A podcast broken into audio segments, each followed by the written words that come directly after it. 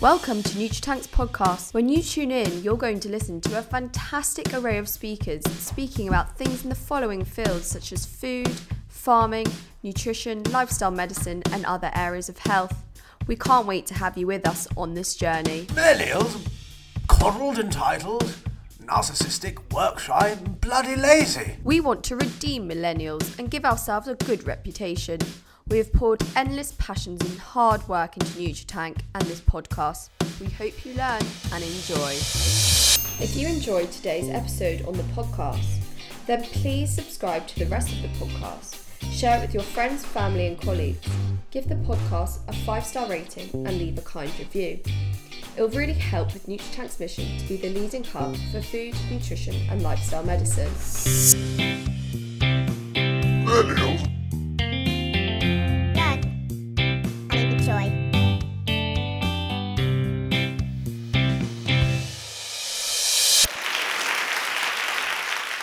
Hello, I'm Ali Jaffe, your host, and welcome to today's episode on NutriTank's Nourish Your Mind podcast. This is part three of the integrative oncology sequence, so if you haven't already listened to part one and part two, make sure to listen to it after this. In today's episode, I'll be talking to three experts when it comes to nutrition and cancer care, so let's introduce them. First up, we've got Nikki Robinson. Nikki is the nutrition lead at Penny Brohn. Penny Brohn is a UK cancer charity based in Bristol, understanding that people need more than medicine to live well with cancer. In part one of the integrative oncology sequence, I had the medical director of Penny Brohn, Dr. Catherine Zollman, come on and speak about her work when dealing with patients with cancer and wanting to give them other options other than medication. So give that a listen if you haven't already. Nikki leads a nutrition team of three qualified nutritional therapists and offers individual consultations, group courses, and cooking demonstrations, alongside providing information and resources to patients with cancer about understanding the role of diet and nutrition in cancer and making informed food choices. Sticking with ladies first, we next have Toral Shah. Toral is a nutritional scientist, functional medicine practitioner, and the founder of the Urban Kitchen. She originally went to medical school with a view of becoming an oncologist, but when her mother was diagnosed with breast cancer, she realised that this was not the career for her. After completing her BSc in cell biology, cell biology specialising in cancer, she worked in research and then went on to do a master's in nutritional medicine at the University of Surrey, and then went on to become a functional medicine practitioner. She is currently working on putting together a PhD proposal looking at the impact of stress, diet, and lifestyle on estrogen dependent breast cancer. Toral specialises in optimising health and disease prevention through improving food, diet, and lifestyle. Toral sadly developed breast cancer at the age of 29, just six years after she'd supported her mum through the disease. Then in 2018, she was diagnosed with breast cancer again. She was particularly passionate about cancer prevention and prevention of reoccurrence and completed her master's thesis researching the foods that prevent reoccurrence of breast cancer. As a breast cancer patient and survivor, she understands how patients might want to change their diet and lifestyle post diagnosis. Toral is also passionate about combating the lack of diversity in healthcare and ensuring both doctors and patients from BAME groups are equally represented within the NHS and healthcare systems. And last but by no means least, we have Professor Robert Thomas. Dr. Rob Thomas is a practicing consultant oncologist, in other words, a cancer specialist. He's got 30 years of experience in patient care and he now leads chemotherapy services at the Primrose Oncology and Research Unit in Bedford, treating patients with radiotherapy at Addenbrooke's Hospital, where he also teaches medical students in his role of senior clinical tutor at Cambridge University. Prof. Rob Thomas holds many professional posts, including chief editor of cancernet.co.uk, chair of Macmillan Ex- Exercise Expert Advisory Board, and Walking for Health boards board of member of British Society of Integrative Oncology, and board member of the College of Integrative Medicine, amongst many other accolades. It would just take up the whole podcast to list all his achievements. He has authored countless publications and books, including Lifestyle and Cancer, a book that aims to empower individuals with reliable information to ensure they can make the right lifestyle choices after cancer. And today he'll also be telling us about his new exciting book called How to Live. Such an honour to have you on the podcast today and talk about such an important topic around diet, nutrition, and cancer. So, if you don't mind, could you all just briefly introduce yourselves to our listeners And it would be great to just hear from you how you became interested in both the field of cancer and nutrition. Hi, I'm Toral. I'm a nutritional scientist, functional medicine practitioner, and just really passionate about cancer, nutrition, and food generally. Or to become an oncologist, but when I was at medical school, my mum had breast cancer, and this is back in 1999. And in those days, no one really talked about diet and lifestyle and, and breast cancer in particular. We know we started to understand from research that there definitely were some links. So I started to get involved in nutrition. I wasn't learning anything about nutrition at medical school at all. So it, it involved me digging around in dusty libraries looking for journals to try and find out what we could do to help my mum so she could a get through her treatment and b recover quickly. Um, I actually eventually left medical school and decided because I was very upset by how my mum's experience was. Not because the doctors weren't great, they were great, but just because I didn't feel like we were giving cancer patients the best opportunities to heal and recover. Um, and I worked in cancer research for a while, and then I went and did a master's in nutritional medicine, um, specializing in cancer, and, and well, did my course in functional medicine. And it's really just about we know that diet and lifestyle um, impacts so many different types of diseases, but particularly cancer, we know that it, it, about 40% of preventable cancers mm. are affected by diet and lifestyle. So I just wanted to know more about that so I could help more people. Such an interesting journey. And Nikki? Yeah, so um, so I'm the nutrition lead at Penny Brohn. Um, I've been there for two years and relocated from Newcastle to Bristol to, to join Penny Brohn. Um, so in Newcastle, I had a nutritional therapy private practice and I was also a director of an ethical trade organisation. And I guess I've had a lifelong interest. I was one of those um, students who was making broccoli and bean bakes instead of baked beans and bolognese when I was a student. And so I've always had an interest in food and nutrition.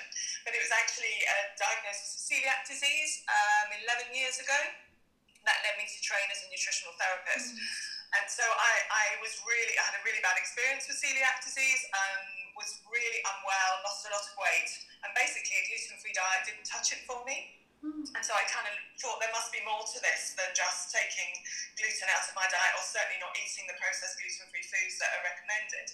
And so I started doing lots of research on the gut health, immune health, and, and it was sort of end of one project in a sense um, that became really interesting and fascinating and also really helpful from a symptom point of view. Um, and I got sort of hooked on it. So I went on and did a master's in nutritional therapy. Um, my dissertation focused looking at, I specifically took celiac disease, but I was looking at the impact of foods other than gluten and nutrients other than gluten on the immune system, which was fascinating.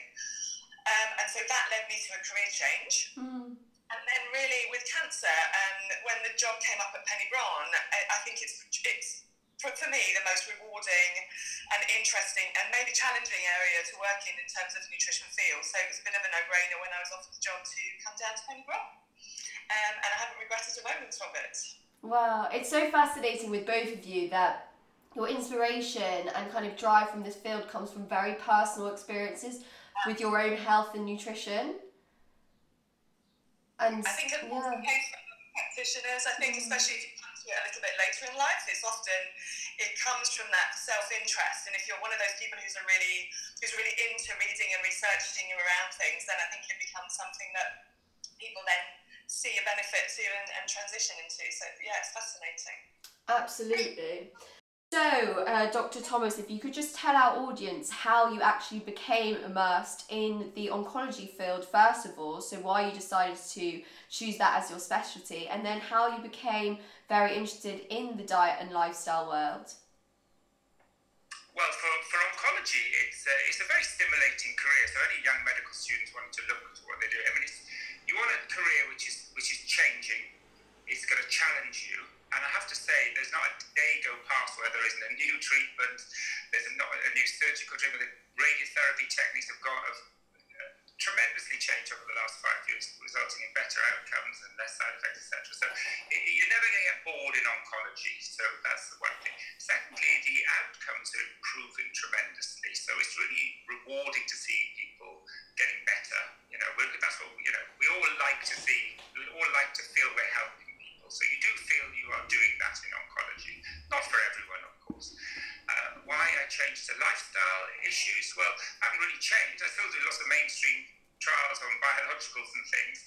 But I, my the trials I design myself are very much lifestyle orientated, possibly because of my appointment as a professor of sports medicine in the adjoining university. Uh, so I've got access to very clever exercise professionals.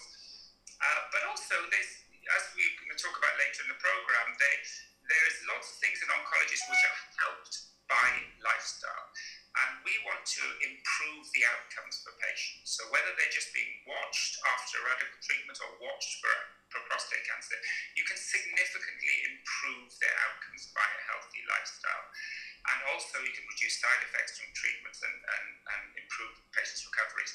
So I feel, you know, I haven't gone off piste, you know, and, and done something weird. I think it's all I'm doing is, is bring those into where they belong. Uh, and, I, and I think going forward, more and more people are going to do that as well. So I, I, I would say I've not uh, chosen to do something different. I'm trying to get the different back into normality. Absolutely.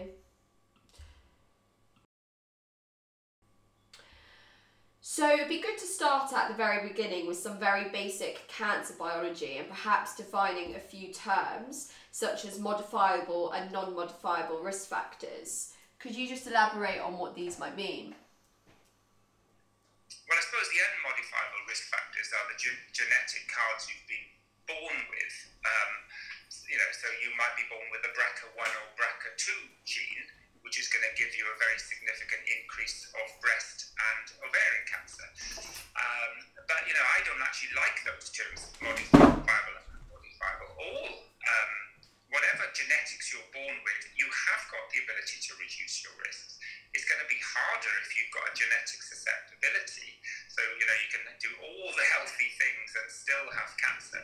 But the evidence is coming through actually that, you know, if you do know, put yourself into a healthy state, usually does delay when that cancer starts. And the type of cancer you get is probably less aggressive and more likely to respond to treatments.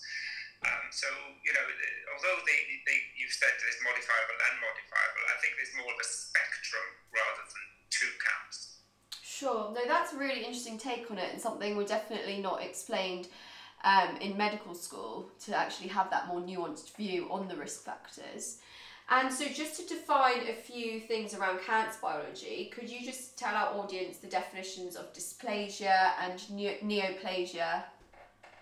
Um, yeah, I mean, I often have this conversation with patients who present with DCIS, for example, which is uh, which is technically not a cancer, ductal carcinoma in situ, but in effect they are cancer cells within the organ, which is in this case breast ducts.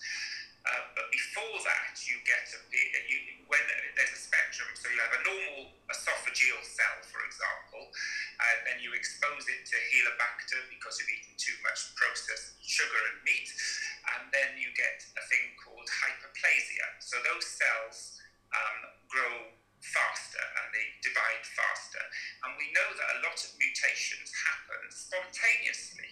So you know they're not they don't happen because you've had a cigarette. They happen because those cells are, dividing more rapidly.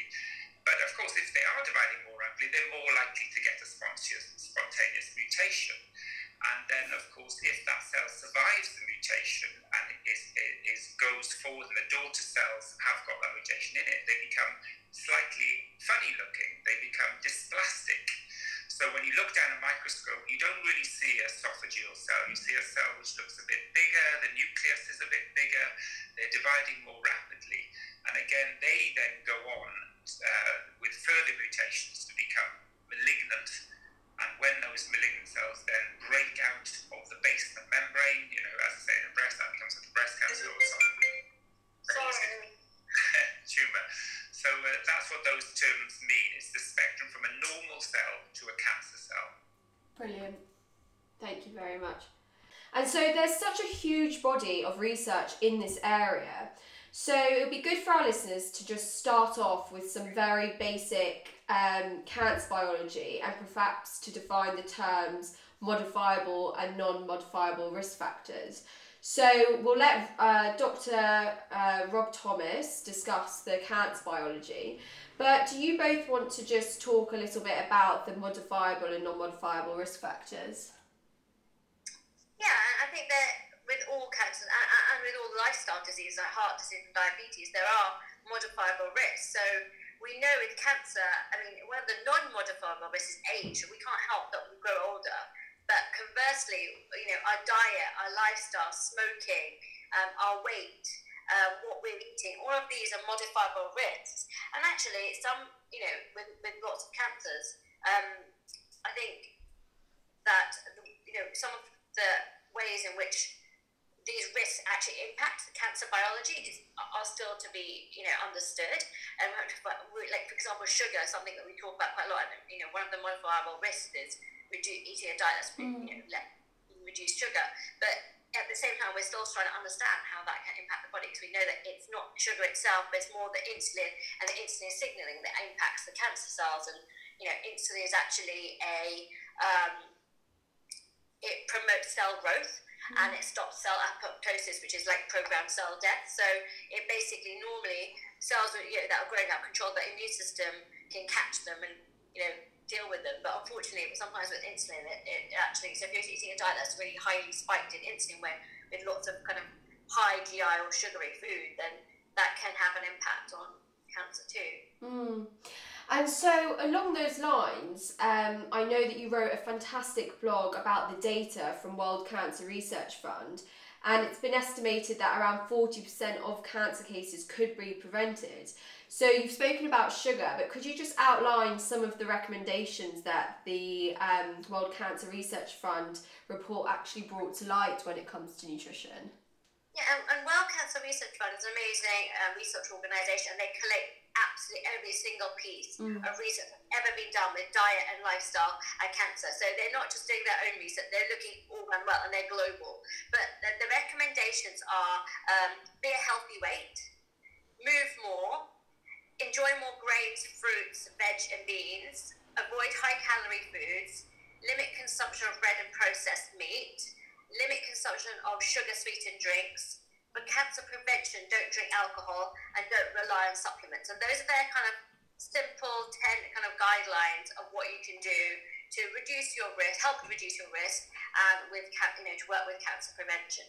Sure. Just just to add to that, Ali, I think um, there's a nice quote from the WCRF in their 2018 report that I often use with my introductory talk to patients. Mm. And they say, there, so it, it, they say there's accumulating evidence now on how diet, nutrition, and physical activity can have an impact on the biological processes that underpin development and progression of cancer. And so that progression thing I think is so interesting because obviously we're working with people with cancer. Mm-hmm. So really just talking to them about how to reduce their risk isn't really so helpful. But now we'll be getting this evidence that actually eat, what we eat and how we move can affect the progression of cancer, then it becomes really interesting for people who have cancer to hear. Some of the things they talk about, the reasons for that. Um, so obviously diet is a source of carcinogens. Um, so particularly then looking at processed meat, burnt foods and alcohol. Um, and I think one of the interesting things when we talk about modifiable and non-modifiable, we could think about genes as being non-modifiable in a way, but they are modifiable mm. as much as we think about epigenetic expression. So I think that diet can influence epigenetic expression. Um, nutritional factors influence DNA repair and damage. Obviously, Toral's talked about obesity, and then I think the effects of diet on the microbiome, which is an emerging area now in terms of well, with all chronic and acute or chronic disease particularly, but the effects of diet on the microbiome and how that might then influence um, many processes, including inflammation, etc. And I think there's also another point with that is if from those WCRF recommendations, if people are eating a nutrient poor diet, then their, their capacity to deal with stresses and like mm. cancer is vastly um, is, is vastly reduced as well. So there's lots of factors that sit behind those recommendations, which I find really interesting. So for some people, just the recommendations are helpful to hear, and for those who've done a lot of research, we can now dig underneath those and say, well, these are the reasons why, which I think is really empowering for people. Absolutely. Yeah. I- Sorry, yeah, I absolutely agree. I think that we there's so much we don't know, but now we're digging deeper, and I think the epigenetics and nutrigenomics and how the effect of our lifestyle and diet on our gene that's really going to be the future for personalising cancer nutrition. Um, what do you think, Nikki? Yeah, absolutely. I think this we're we're on this cusp now. I think of so the microbiome, epigenetics, and and this whole personal field, I think, is going to transform what we're doing and how we work. And an example, yeah, an example of that might be uh, just to put this into context from a clinical perspective, Ali, is that we know um, that phytoestrogens, which are foods like flax seeds and you know, some nuts and all those things, and we know that and soya, of course, which we can talk about more, but phytoestrogens. Have, people weren't sure whether they were quite helpful to eat if you had estrogen dependent cancer or not. And now the latest research has shown that you know, while whilst they are mildly estrogenic, we also know that only a third of people have the gut bacteria to actually convert the phytoestrogen into the more kind diazole, the more uh, potent form of estrogen that's in our body. So again, some people will be really good for them to eat all those you know, phytoestrogenic foods, and for other people, perhaps you know we moderate that. So I think it's a really exciting field going forward. I think our no understanding and having all the scientific techniques that we now have to test people's genes is going to make a huge difference to personalising cancer care. And is there are there any hotspots for this practice across the UK or across the world when it comes to actually looking at the genetics of someone and personalising the care thereof, or are we still a bit far away from it? So we, we have there are companies in the UK. There's Lifecode GX, there's Omnos, there's a bunch of a couple of others that actually do test your um, genetic your single nucleotide um, polymorphisms and kind of gene expression. And so we don't know all of them, but we do know some SNPs can affect how your body and the physio- physiology works. Um, and so then you can then start to look at um, epigenetic expression and changing your diet and lifestyle. And you know, for example, I've just had mine some of my genetics done, and for example, I know that my conversion of serotonin to melatonin is poor, and I'm a poor sleeper. And we know that having good sleep is really important for preventing cancer and also for preventing progression. And when we look at the circadian rhythms and the whole kind of link mm. with inflammation in the body, so I think that we're, we're at the beginning stages. It's early, early days. It's something you have to pay for. It's not something that's provided, mm. and it until this is, I mean, and it's not regulated as, as such in the way that not everyone's doing the same thing. So once the science improves and becomes cheaper, then of course it's something we can bring out into the mass public. Absolutely. And we'll discuss um, more of those areas within epigenetics and inflammation a bit later on in the pod. So, we've had a bit of insight into the lifestyle and genetics and it is really important when talking about cancer and dietary interventions to keep in mind that no one treatment or diet will work for everyone, as cancer is not a binary disease process. For instance, some cancers are purely genetic, whereas others have a greater other are much greater affected by lifestyle factors. So, uh, Nikki, could you just tell us a little bit more about the work at Penny-Brohn and how you go on to create personalised nutrition advice for the cancer patients you see? Okay, so um, nutrition is one of the key pillars at Penny-Brohn and our whole life approach to supporting, so our integrative approach to supporting people with cancer. And our aim is very much to help people understand the role of diet, and nutrition in cancer, um, share the evidence-based information, and probably most importantly, to really offer more practical kind of how-to support, how to make those dietary changes in a way that's both easy and in, um, we do that so ordinarily we do that at our national centre most of the time um, near Bristol um, where we have a range of services. So I have a small team that, and we offer courses um, master classes cooking demonstrations and one-to-ones. And so that's what we normally do. At the moment everything's online on Zoom and, and on telephone which has worked remarkably well um, and you're right that um, there is no one size fits all when it comes to diet nutrition with cancer or, or, or generally. Um, and I, I think there's there is obviously different evidence around different cancers and diet nutrition, but actually, I think on the main, for most people, there are some key principles that are the same for most people most of the time. And so I think we always start from there. And Penny-Brohn's plate, um, which we developed our health eating guidelines, really are a good basis for people to start. And then what we tend to do is we start there and then we look at people's particular circumstances, their preferences, their cultural context, and then really do those kind of personal adaptations from there. But I think, yeah, when we come, and we'll talk a bit about this a bit later, but there are, I think, some really key principles that work for most people most of the time. Would you agree, Toral? Yeah, no, I do. I think, you know, like, just simple things, whatever culture you're from, mm. eating the rainbow and getting that real diversity in different types of fruits and vegetables, it's something that it doesn't matter what your actual food is and your diet, you can vary it. And I think it's something that's been really interesting working with um, different communities, particularly of black and Asian and ethnic minorities, that you can still bring some of those principles in so they can eat, whether their vegetables might be different, um, but you can still do the same thing. And I think, it, I think that's and I think this personalisation. So because you're not trying to make everyone eat kale when they hate mm. kale properly, it's just so important that you know you go with people's preferences because you know particularly when people are going through treatment some of them can't take anything they're not even getting enough calories and you just need to focus on that and making sure they're eating something as opposed to nothing at all and then if you're working with mouth sores or lack of taste or metallic taste from chemotherapy then it's about really trying to find something that actually tastes good for people and it may not always be the most nutritious way you want them to end up but at least they're getting something into them, which means that they've got enough energy to go through the treatment. And we have to think about that too. Absolutely. There's so many different factors of where they are within the illness, and I totally agree with you that it has to be a patient or people centered approach, definitely taking into account the cultural aspects and just what their preferences are at the end of the day, because they need to be able to feel the pleasure with food and not just eat for its nutritional qualities.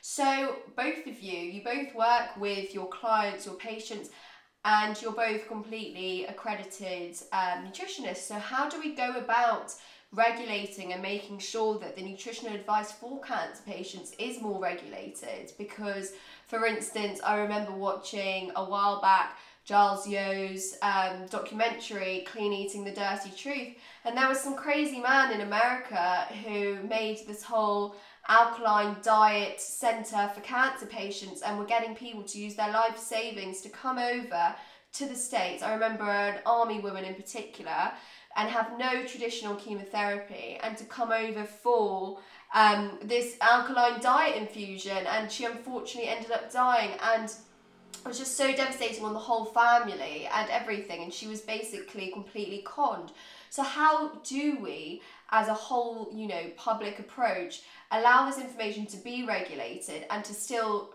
kind of highlight that conventional medicine like chemotherapy, radiotherapy is so important, but the lifestyle modifications go so well as an adjunct. Think it's so difficult, particularly with social media, internet, because I had a somebody email me um, this morning who said that they've given up. They were diagnosed with breast cancer in December. They've given up sugar, dairy, wheat, and they just said they've lost loads weight. So I, I think the problem is that people get these diagnosed and then they look on the internet straight away. And because we don't have enough dietitians and nutritionists in the UK who work with cancer centres and uh, you know within the NHS, it does mean that people do go outside. And I think bringing all of this back in and and having um, nutrition as part of the cancer treatment in the NHS would help regulate. And the problem is there's so much research out there from um, bloggers and anyone who's experienced cancer maybe doesn't understand the science behind it and everyone seems to give up all these things and it doesn't really work.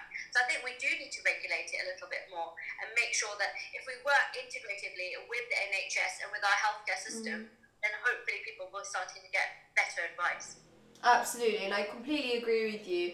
Just because someone's in someone's story whether it's online or wherever they read it there's certain dietary interventions work for them it doesn't necessarily mean it will work for that person reading it, which is why you need to have an accredited uh, physician, clinician, nutritionist sat in front of you to help work with what your um, situation is and what your preferences are. Yeah. One of the challenges, Ali, as well, though, is that it's still very common for patients to be told there's nothing to do with diet and nutrition and cancer. There is no link at all. And therefore, and people have therefore read that there is, rightly that there is. And therefore, because they're told there's no link, rather than being told there is an association and you should go and find a qualified experienced practitioner, they're told there is nothing. Mm. Don't bother with it, just go away and eat what you've always eaten, or worse, eat worse things.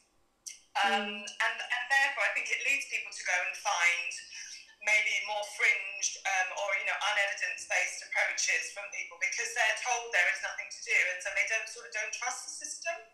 So I think that's a really big problem and a big education on both sides mm-hmm. that we get into space-based um, from both the, from, from both the mainstream and the and the kind of other practitioners as well. Sure. And the other thing is, there's a lot of people who work uh, with patients in hospitals who are just saying, oh, just eat everything, just eat all the calories when you're having chemotherapy and stuff. And that's not current advice. And the problem is that, you know, most doctors and nurses and you know, other people have not had any nutrition training. So they don't really know anything. So that's why they're still being told, oh, it's nothing to do with it. And actually, uh, you know, I'm a cancer patient too, and I go to the Marsden, and the whole conversation every time is, I'm always like, do you want to know what the latest stuff information is? Because they don't know.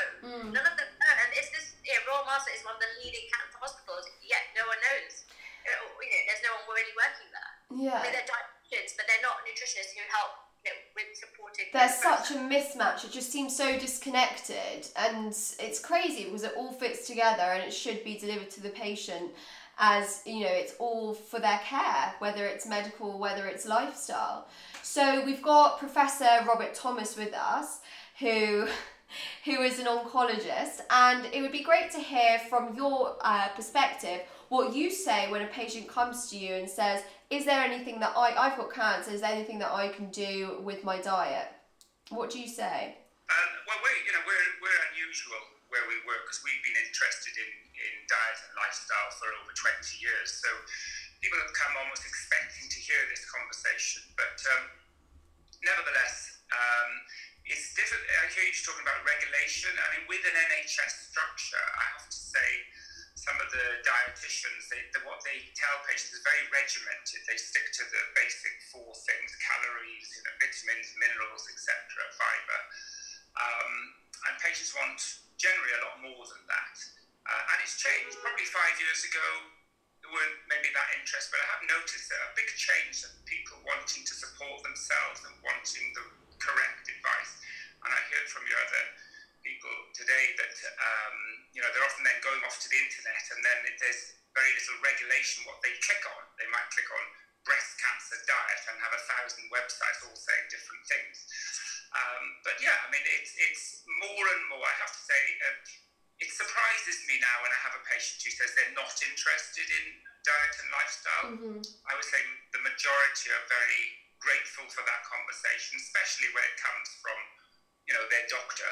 Um, so uh, yeah, I mean, it's very encouraging. It's very ca- encouraging to see the outcomes of people who've embraced it as well. You know, I don't have many junior doctors, which is bad in one way, but it's good in another way. I get to see the patients a lot. And then, you know, you can have feedback from, from them saying that their bowels the best that they've ever been since you told me to take some crushed flax seeds. Um, you know, that bloating's gone since I started having probiotic foods. My joint pains have disappeared. Now you've told me to have, uh, you know, herbs and turmeric and things. So it's really rewarding as a, as a doctor to hear those patients giving that feedback.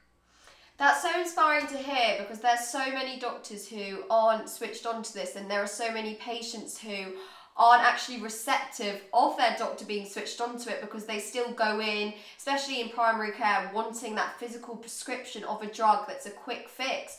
So, from a clinician's point of view, who is in secondary care, working with um, oncology and you know working with conventional medicine and um, your interest in diet and lifestyle, how have you kind of adapted your practice and just how you've worked to be able to give out traditional and conventional treatment alongside diet and lifestyle? And have any patients who have come to you ever been slightly confused at what you're telling them and why?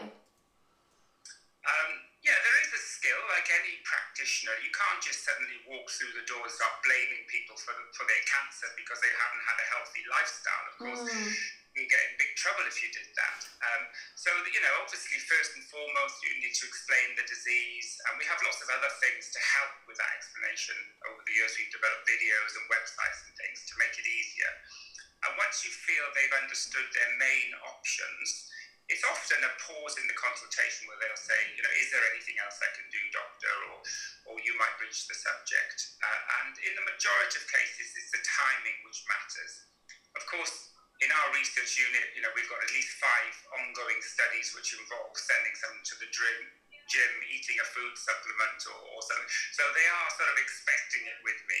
So it is easier. Uh, but nevertheless, the timing is, is quite important. I've had probably in the last 10 years, I've had one or two complaints of people saying, you know, I came to you to talk about chemotherapy and all he was talking about was, um, you know, was going for a run and stopping sugar, etc.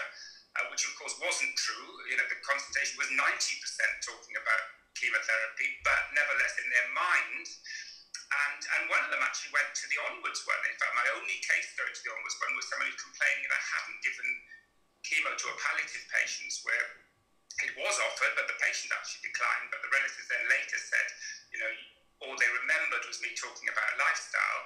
Uh, and that was when actually I was very pleased, um, said no, it was entirely appropriate to talk about lifestyle. So that's a nice test if you ever get a complaint that you're not actually making yourself vulnerable. Um, you know, it is regarded as pretty mainstream, but you should be talking about these things. That's really fascinating that you discuss diet and lifestyle with a palliative patient. I've actually not done my palliative medicine rotation yet, as I'm doing it my final year next year. So it'd just be interesting to hear from you how that conversation happens uh, when someone's towards the end of life and you talk about diet and lifestyle because um, I know like certain family members of mine would just kind of be like, well, I'm at the end now, what's the point? So how do you go about that conversation and what are the benefits that you see by someone right at the end of their life making those changes? Um, yeah, I mean, the term palliative, as you know, um, is a very broad term. I mean, you're technically palliative if you have if you're not on the curative pathway, but we've got drugs in oncology now who could keep people alive and well for up to ten years. So it isn't necessarily at the end of their life. Um, and you might have a, a, a cross between certain chemotherapy or biological agents, which might again be very useful for that patient for some time. So um, uh, yeah, I'm not actually talking about someone who's on their deathbed. Sure, okay. Mm-hmm. So if you speak to a motivated palliative care consultant helping with nausea, fatigue, um, you know, bed sores, uh, to get moving and to do some interventions, it, it, it, there's there is no sort of part of medicine where it's not appropriate, even at that late stage, actually. And that's fantastic to hear. I definitely agree. It should be integrated into every specialty. And so, moving on, I'd like to hear a little bit more about how certain cancers can be associated with dietary and nutritional factors compared to others. So, chronic inflammation has been theorized to play a role in the development of carcinogenesis and the media sometimes plays a role in villainizing certain foods, like red meat and sugar, making the field of nutrition and cancer partic- particularly difficult for patients to navigate. So I was just wondering if first things first, you can just explain the role that diet inflammation in the carcinogenesis of something like colorectal cancer in, um, in particular has, and why it's so relevant. Um, well, that's that's a big question. Yeah. Here all afternoon on that. But you know, you have to split it up into foods which are healthy and foods which are unhealthy. So if you mm-hmm. start with the unhealthy foods, they'd be things uh, mainly within meat. That's a big culprit. Not necessarily the meat itself, but how it's cooked. The nitrous amines are then converted into carcinogens in your stomach. Uh, the ha- aromatic hydrocarbons, these are absorbed into your bloodstream and they have direct DNA modifying effects. So they split the arrangements of your genes, and that's the first start of the cancer process. Um, and then there's you know, estrogenic carcinogens you get in um, plastics and uh, pollution, etc. And some of these can filter into the food chain. Um, but on the good side, of course, we have um, um, some vitamins uh, and uh, foods co- which are rich in polyphenols and phytochemicals, which give food its color, its taste, and its smell, and they generally protect you. Uh, they can be deliberate antidotes, direct antidotes to carcinogens. In other words, you could, be, if you had, say, a burnt sausage and you had it with lots of herbs and spices and salads, instead of those um, nitrates being converted into nitrosamines, they can be converted to nitric oxide, which is a good thing. So it's all to do with the combination of mm. foods. And these polyphenols, they, uh, as well as being direct antidotes to carcinogens, they can feed the healthy um, bacteria in your gut. So they're butyrate forming polyphenols, and the good bacteria enhance gut integrity. Whereas something like processed sugar feeds the bad bacteria and they overgrow, and then you get a leaky gut syndrome. And if you get a leaky gut, you get toxins going into your bloodstream. Immune system then issues immune reaction against them, and you get an inappropriate raised inflammatory response.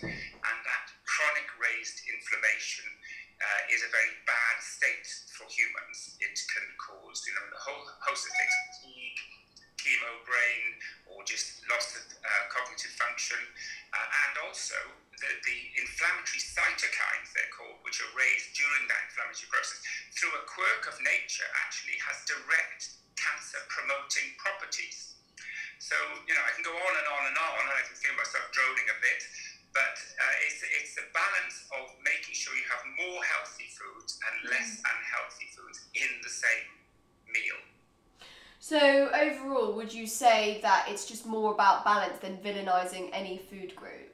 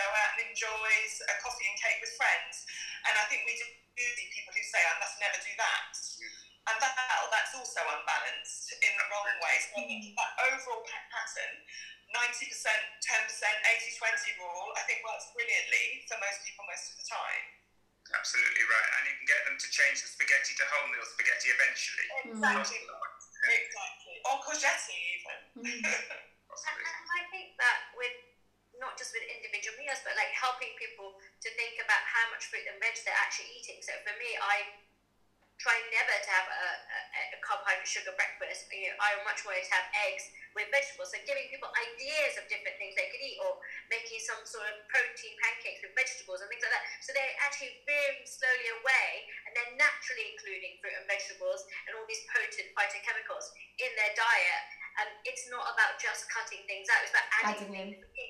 adding things in. Because if you teach people to add things in, naturally there's less space for the, maybe some of the unhealthier foods. So if they're focusing more on the, on the foods that they want to add in first, then there's less space for the unhealthy foods. Absolutely, and I feel like adding in things also creates a more positive psychological approach because it's not as much as restri- as about restriction. So I wanted to ask all of you how do you deal with a patient on the other end of the spectrum who becomes too over involved in their diet that actually leads to high levels of stress, which, as we know, also contributes to chronic inflammation? So, uh, patients who are very obsessed with the minutiae of their nutrients and what they're taking in and what they con- could control. So, kind of looking at more of an orthorexic type picture. How do you deal with that kind of patient and guiding them on this who do you want to start? Whoever wants to go. Um, well, I, um, I mean, I do get patients referred to me. I try not to uh, get too many, but especially from outside the area, who, who, as you say, are totally obsessed with, with what they're doing. Um, and, and usually that obsession almost leads them declining medical treatments as well. It sort of goes hand in hand, hand that group.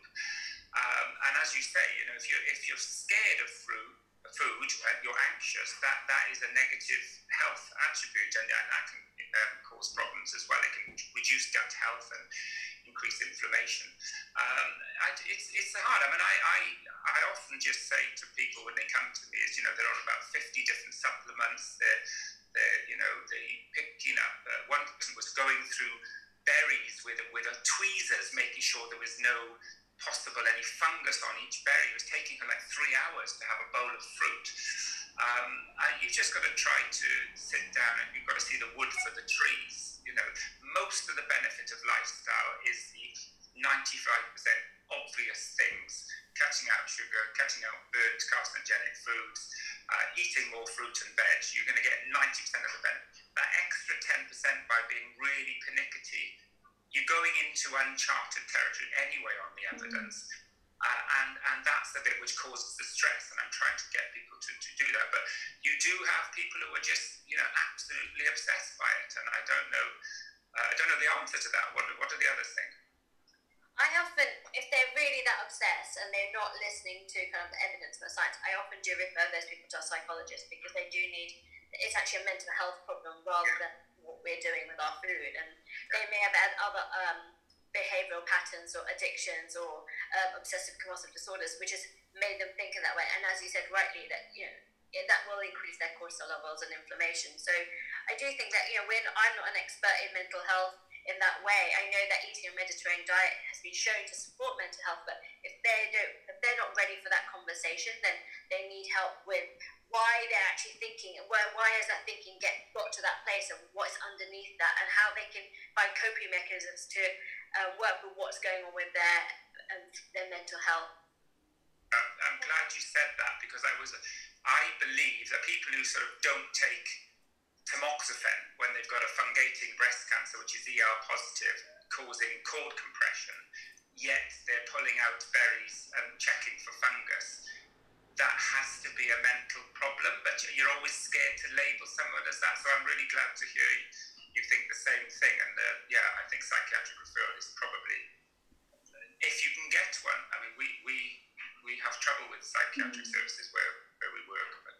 And I often just refer them to, I mean, a private, you know, psychotherapist or something. But it, it is hard. Again, as you say, with NHS, it's very hard to refer people that pathway because they're oversubscribed. So, mm. but it is a mental health problem because they're not able to see the wood from the trees, quite literally. No, that's good. I also think there's quite a lot of people who who sit alone, frightened at their desk doing the desk research and have come to that conclusion for themselves.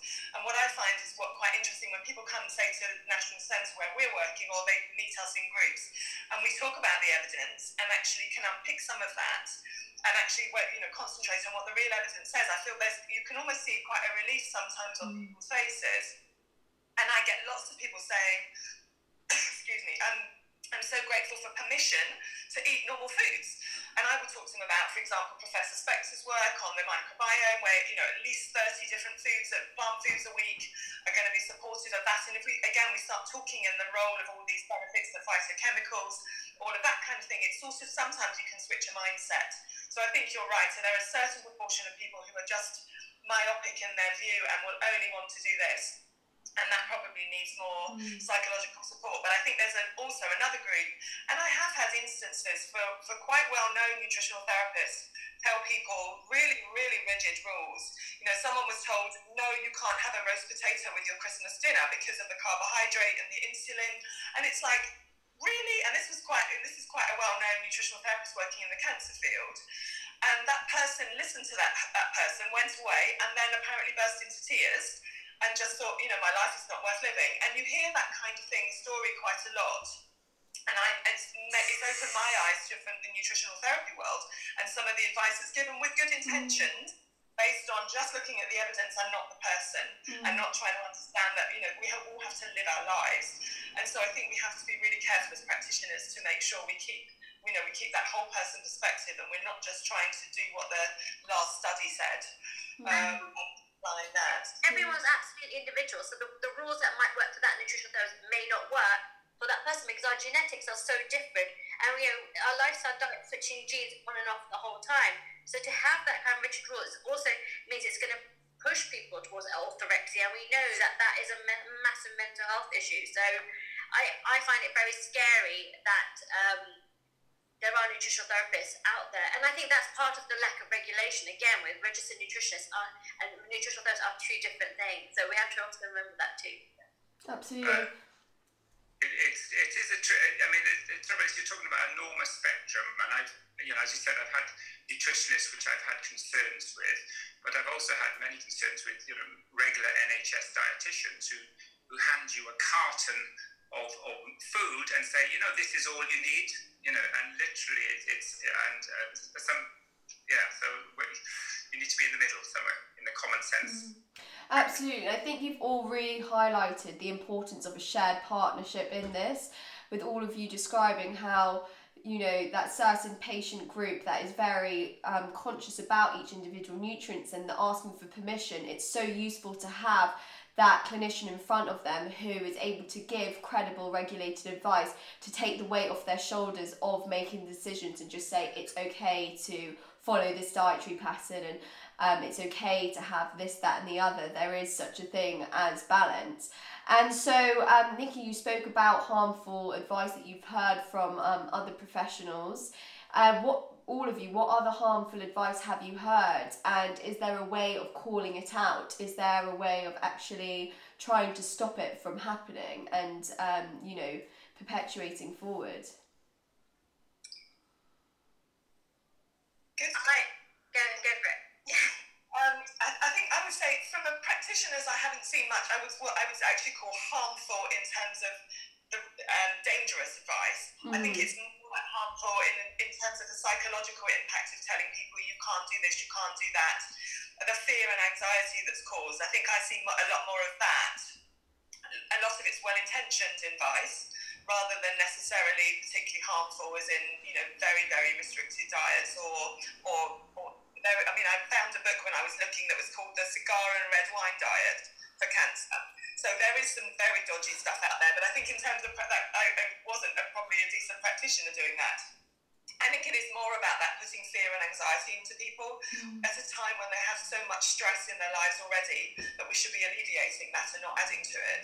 So from my perspective, I think it's more that kind of thing. Mm-hmm. I think the problem is that we, people use so much social media and internet, and there are some people who've had cancer and now feel they can tell people what to do. And there's a lot of bloggers who've made a lot of you know money and massive businesses. So if you think about the Australian Belle Gibson, who did it, who said she'd had cancer and said she cured herself with a you know vegan diet, but actually never had cancer. And there's a lot of those kind of people who are absolutely terrifying. And I think that you know even yesterday I was online on social media and there was somebody oh they were looking for jobs in medic in fact ali you sent me that where somebody um, they want medics to give iv drips and you know, again if we've got people who are trying to make money from dubious schemes and dubious things and then this is where the problem is. so how do we regulate that as a country? And how do we regulate that internationally? And again i think as professor thomas was saying that until nutritionists and dietitians everyone's kind of works together with this kind of balance and has common sense, it's going to be we are going to have charlatans who want to make money from people, unfortunately.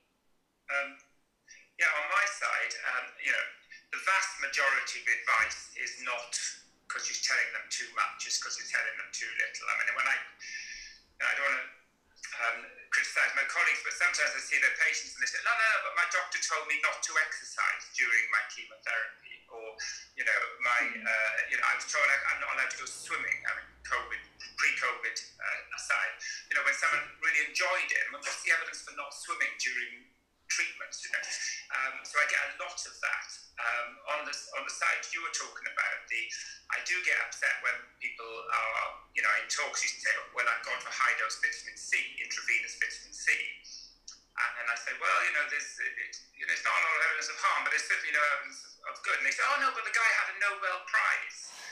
And you say, well, he sort of had a Nobel Prize 25 years later for another bit of research. And there wasn't, a, and when there was a study of IV vitamin C, uh, or not, or against placebo, there was no, uh, sorry, oral vitamin C against placebo, there was no benefit. And then they said, ah, oh, but they haven't tested intravenous vitamin C. So, well, that means that they haven't, so therefore there's no benefit. And you can argue till you're blue in the exactly. face. And, uh, there are practitioners who are making a, you know, a, a, quite a bit of money on, on fake practices like that with no benefit behind them, and they should be stopped, as far as I'm concerned. You know, I mean, actually putting a needle into someone's veins mm. and pumping them through inappropriately high doses of something with no trials evidence. And the other thing which really uh, gets me is when you know, we do a lot of supplement trials because you know in in a randomized study, I'm not saying supplements are better than food, but it's an objective way to measure food intake, and you can enhance the polyphenols and, and other uh, phytonutrients for the effect you're looking for. Um, so eventually, some of these go out into the commercial world, which is fine.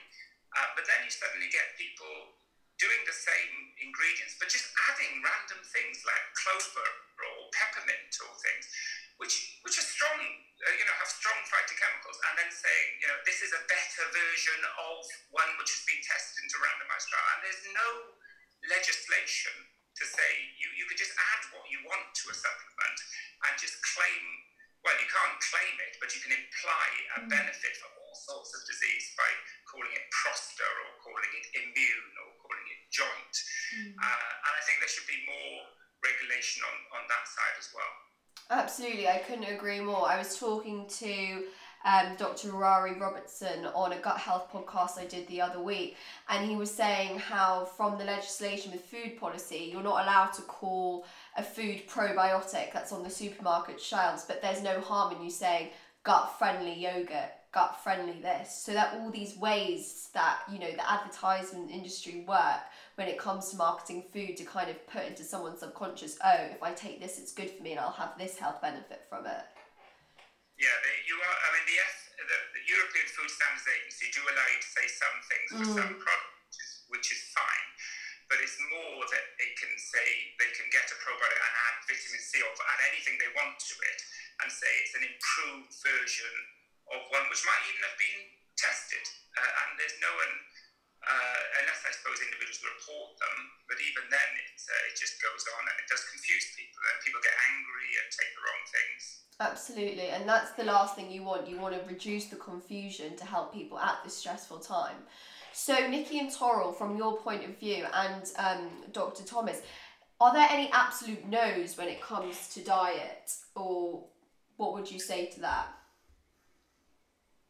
I don't really think I mean, absolute no's. I just don't really see that because I think again, it's everyone has to work with their diet and balance. But I think it's about reducing, it's about replacing, it's about changing. But if you just tell people, no, you can't eat that, then I think, I mean, obviously smoking's a slightly different conversation, but um, with food, I don't, I personally don't think there's such a thing as no. It's about changing portion size, changing the frequency at which you eat things, changing how you eat things. So one of the funny conversations I had with my nephew, who's only five, we were talking about meat, and he said maybe you could sous vide the meat, which is like cooking it at a really slow temperature, a low temperature in a bag of water. And I found that quite funny because we were talking about obviously you know char grilled meat. So start thinking about how you cook things, you know, differently. Think about how you do things slightly different. I don't think there's a complete no for not eating anything.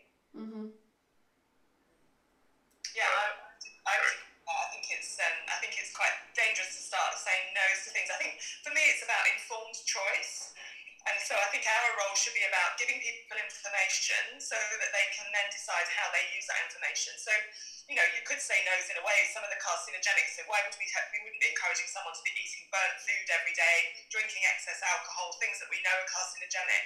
But even that, you know, so if you took the WCRF regulations or the their evidence strictly, we would say, I mean, ethanol is a carcinogen at one drop. So you could literally say, well, I should never touch a drop of alcohol again. But if you give people the information, and again, it's part of that overall picture, and then we look at nice red wine with its polyphenols, we might then say, well, okay, how do we interpret that in the in the sense of someone's real life? So I, I think it, for me, it's about giving the information, allowing people to make those sensible choices. Um, yeah, um, it's my son's 22nd birthday on Sunday, and he's having a social distance, small gathering barbecue. So, you know, obviously, if he goes to Iceland and gets, you know, 22 piece sausages and fries them to a crisp and drowns it with a can of special brew, that's all negative. So I, I quote the Maryland data, which shows if you marinate food, uh, meat, um, herbs and spices, eat it with some salad. So I've, I've gone out and gone to a, a Sicilian delicatessen and bought some sun-dried tomatoes, some olives, artichokes, so they can have those as snacks. And I said, look, and if you do get them, try to get some venison sausages, which are probably a better quality meat, and, and, and try not to crisp them. So you can, you know, it's still going to be slightly probably unhealthy, but you can take the edge off it quite considerably, I think, actually. Absolutely, and I love that anecdote. happy, happy twenty second to your son. and um, so, just to kind of understand what it's like in a consultation, we've talked about all the issues when it does um, crop up when it comes to advising people with too much restriction in mind and everything like that. So, how do you go ab- about advising and helping your po- your patients choose the right dietary practice for them? What kind of questions are you asking them? What details of their lives are you looking for? I always like starting with what people like to eat because when you start asking what people like, and you know, nobody, there's very few people who don't like a strawberry, um, and you know, you'll, you'll dig underneath what vegetables they like, what fruits they like, and if you start to talk about things they like and meals that they like, and then help them to start thinking, okay, how could we make that meal slightly more healthy and nutritious and balanced? Then I find that that really talks to people. If you start basically saying, throw everything away you know, and you've got to eat like this, you're not going to bring anyone with you at all. So starting from where someone is at with what they like, and then talking to them about, you know, I, I say I have a kind of few mantras that I use, things like plus one. So with every meal that you have, just add one more healthy thing. Then that's three times a day. That's 21 a week. And you can talk to people about how these things soon add up in terms of their overall impact.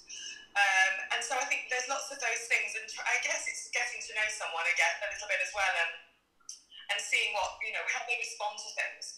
But I think you're always starting from where someone is at. You'll ne- you won't go too far wrong.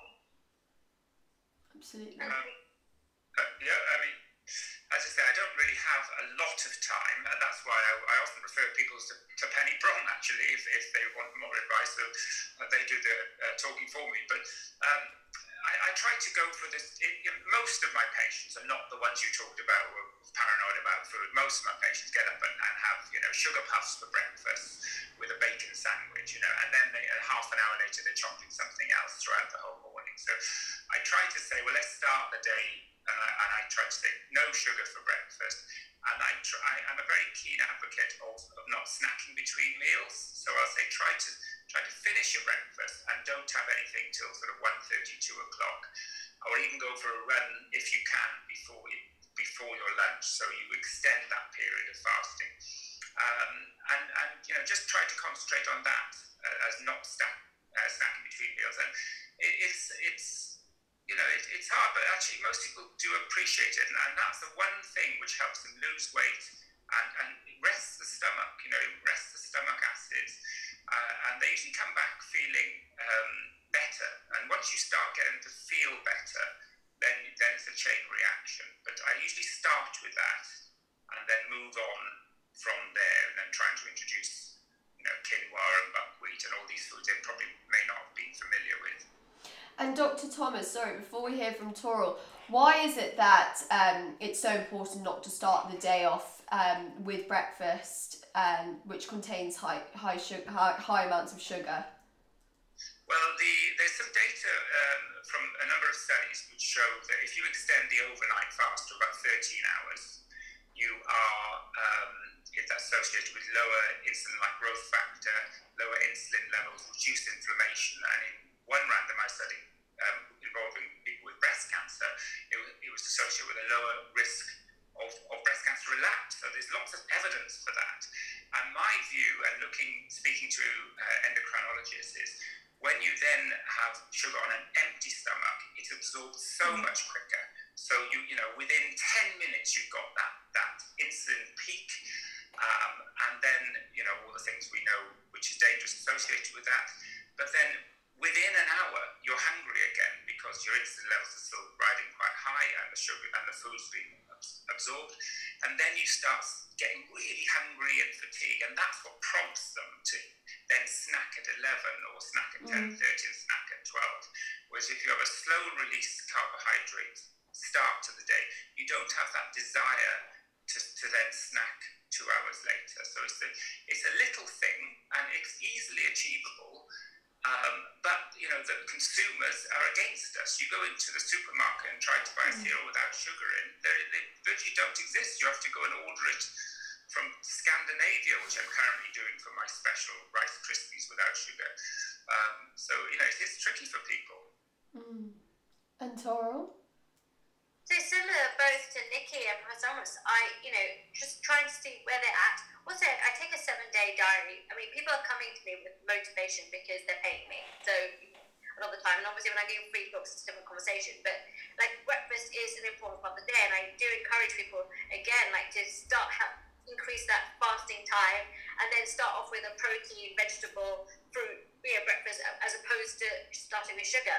Um, but it's also about finding out their cultural preferences too, because uh, different cultures eat different things. So when I'm working with Indian people, they're used to eating, especially if they're vegetarian, they are going to be eating a lot of different fruits and vegetables, but they're going to have a lot more carbs. And maybe if they're sedentary, they don't need those as much.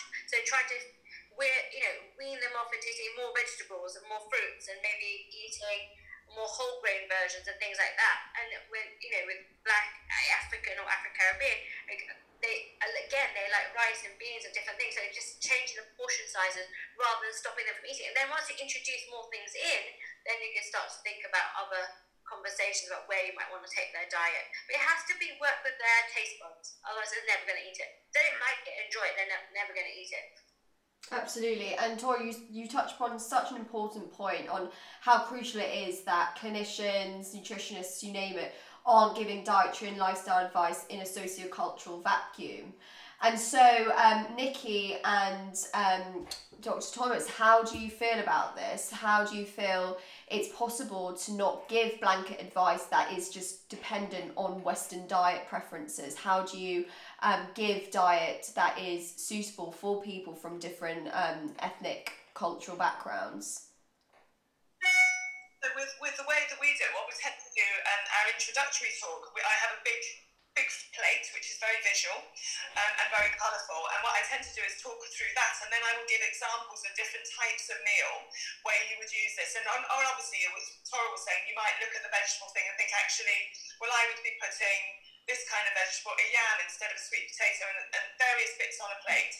But, uh, but also for us at the centre of our plate, we have herbs and spices, and that tends to take you straight into lots of other cultures. I've coined, I don't know if I coined it, but I it's Mediterrasian diet because it's for me the blending the best of the Mediterranean, the best of the Asian. So your lovely spices, your green teas, that kind of thing, with your colourful vegetables, your nuts and seeds, your, and the whole grains, those two together. And then that, and that's quite interesting for people. But I would always go through examples of, and I would use a curry as an example. I would use it, all sorts of different examples, take those principles, and then create a dish with it and I think it's just it's just giving people helping with their imagination as to how they could do things differently. So I, you know, it's kind it's kind of quite fun sometimes, and we definitely I try to have a range of cookbooks. So we have I have different recipe books that I show to people, and you know, they try different things. Also, we're trying to eat cross culturally as well, and not to just stick to you know a bland so-called British diet. You know, most a lot of the recipes we're talking about will be Asian influenced, be it's, I think it's quite exciting. Once you free people up from thinking you have to be broccoli or courgette or this, then then it opens up, you know, opens up lots of things for them. Um, yeah, I mean, I don't have usually any problems with people from different uh, international cultures because, um, you know, China, um, India, etc., they, they usually do use more polyphenol-rich foods. It's, it's the sort of hardcore British, if you if, if you want to use the white British from, you know, who, who where I grew up, you know, boiling broccoli, it was a four-hour job. You know, trying to change the cooking practices um, to blanching vegetables and using more herbs and spices. So it's usually I bring, you know, Asian culture into a British thing, like explaining what kimchi is, explaining, you know, uh, what kefir is, uh, explaining how you can use bacteria-rich foods and fermented foods into a British diet. I think most that's where most of the hurdles are. Sure. And Dr. Thomas, have you found that you've had any sort of skepticism over the years from your other colleagues in the oncology field when you're talking to patients around nutrition and lifestyle? Uh, yeah, in the early days, it was a bit of a laughing point, really. You know, whenever I remember doing a study looking at uh, 500 patients who were having radiotherapy, and then we sort of correlated how much exercise they did with the late effects, such as bowel damage, uh, erectile dysfunction, etc. And there was a very strong correlation, in fact. Uh, and when I presented that to my colleagues, they was all sniggering in the room, oh, you know, we can't do exercise, or, you know, and they were sort of laughing at the fact that they were, and proud of the fact they didn't exercise. Uh, but that was six years ago. And actually, that went on to win the, the college prize. So I was very pleased about that because I could dangle my medal in front of them and say, look, you know, people are taking this seriously. And also, then when you go to somewhere like ASCO, the world's largest cancer conference, which actually didn't exist this year, but um, you know, the the president stood up a year before last and said, you know, we've got we're, we're a responsible organisation. We need to take survivorship, lifestyle very seriously. And he put it into his top four uh, priorities, along with biologicals and genetics and things. Um, so it, it, needs to come from people like that. And then now I notice. I, last time I went to Edinburgh, I couldn't see any of the doctors not wearing tracksuits or cycling to work uh, or embracing it. So it, there's been a rapid change as far as I can see over the last five years, and I think it's going to continue to change. So I think mm. it's just a, probably we just started a bit early. We were just, you know, a bit avant-garde, but uh, trailblazers. I love it. And Toral, do you want to just talk about your experiences coming from um, the medical school system into the nutritional world and your frustrations at the time from the skeptics and the lack of education within your training? So, you know, I was at UCL and on course, obviously, to you know, in my head when I decided when I was 16 that I'd been an oncologist, obviously knew nothing. But, you know, when I decided to leave, because no one was taking, when my mom had breast cancer, no one was really taking nutrition and lifestyle seriously, and no one seemed to know anything about this. It was just me digging things up, and you know, probably quite obscure things.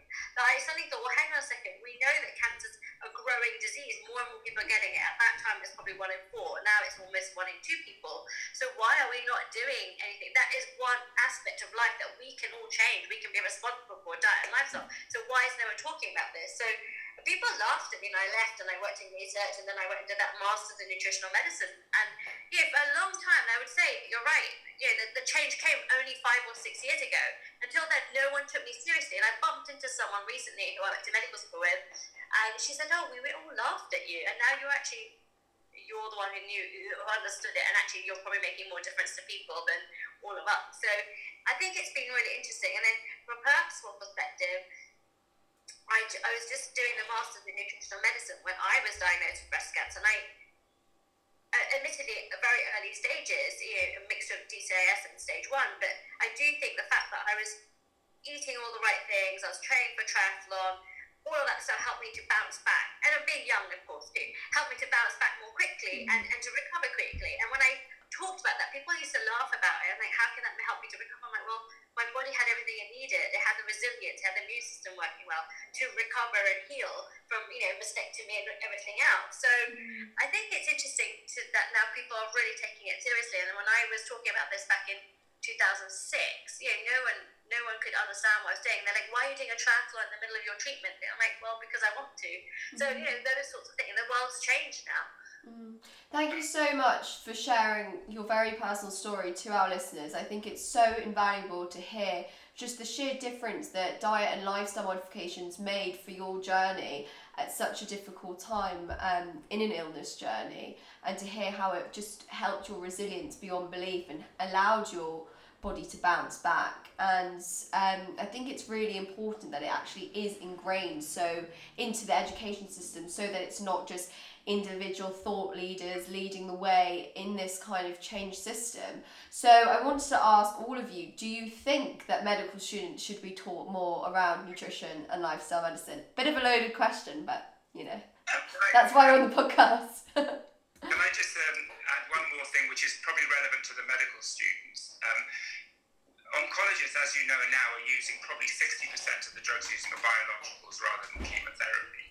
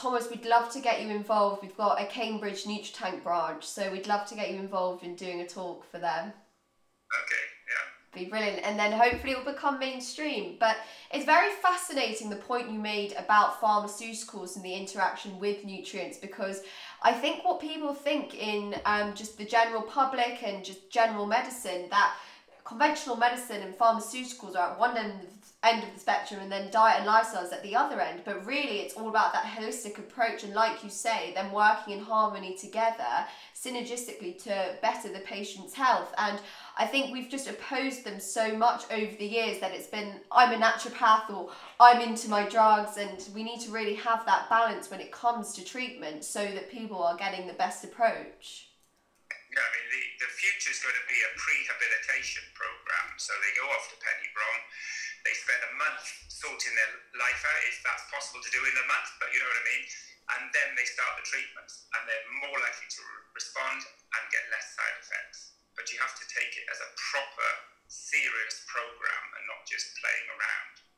And Macmillan have actually put together a prehabilitation program now as well. And I think, going back to the medical school question, absolutely yes. And I also think that rather than teaching people different systems, if we worked in a more integrative, holistic way, mm. then we would naturally put together the fact that if you improve your gut health, it will work better with some pharmaceuticals. Then we'll also understand that how our you know diet and lifestyle te- makes epigenetic changes. So I think that's where maybe there needs to be an overhaul of the whole medical kind of system of teaching and, and also considering how we see patients as well. I, I would agree. I mean, the evidence is so strong now that you can't, you know, it does, it's inexcusable really not to have that as part of the curriculum. And I think Dr. Rupy's been doing some great work on that. And as you know, Ali, we have medical students come to Penny Brohn most years, and it's just wonderful to see them and to see them come in at the beginning of the month and, and the questions that they ask, and then see them at the end of the month when they've had the exposures to all the things that we do, the patients that we're working with.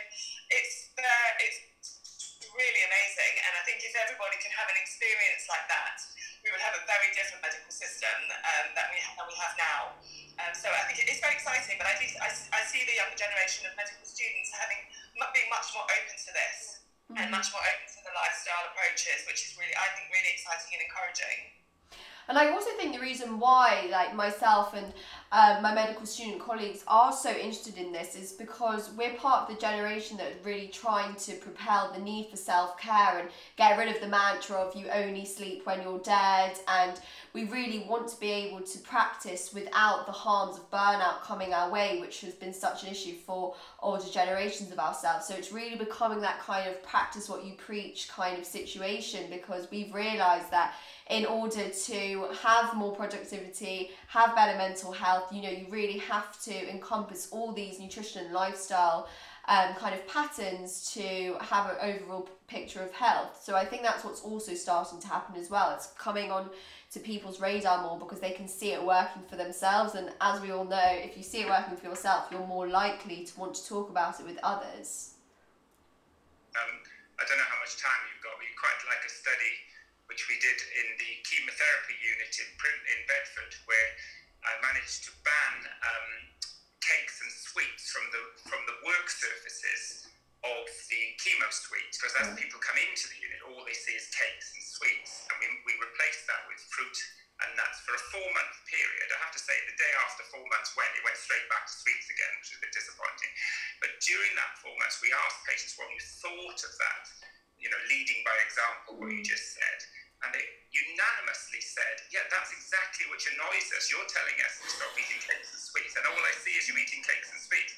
So it's a, it's a, good, it's a good way to educate patients. And also, we formally measured happiness scores, which went up by 12%, which is a big intervention. Absenteeism went down, and weight dropped only, only a little actually, but it was only a four month intervention by an average of uh, two and a half kilograms. Um, now, we have a big problem with weight issues among staff in the NHS, which leads to taking time off work and extra cost for everyone. So that intervention alone would save a fortune and give the right message. And to ask all of you, starting off with um, Dr. Thomas, I remember, I don't remember when it came out, it was probably two years ago, there was a bit of controversy when it was either WHO or some other health organisation brought out the fact that obesity was one of the leading riskers for all types of cancer.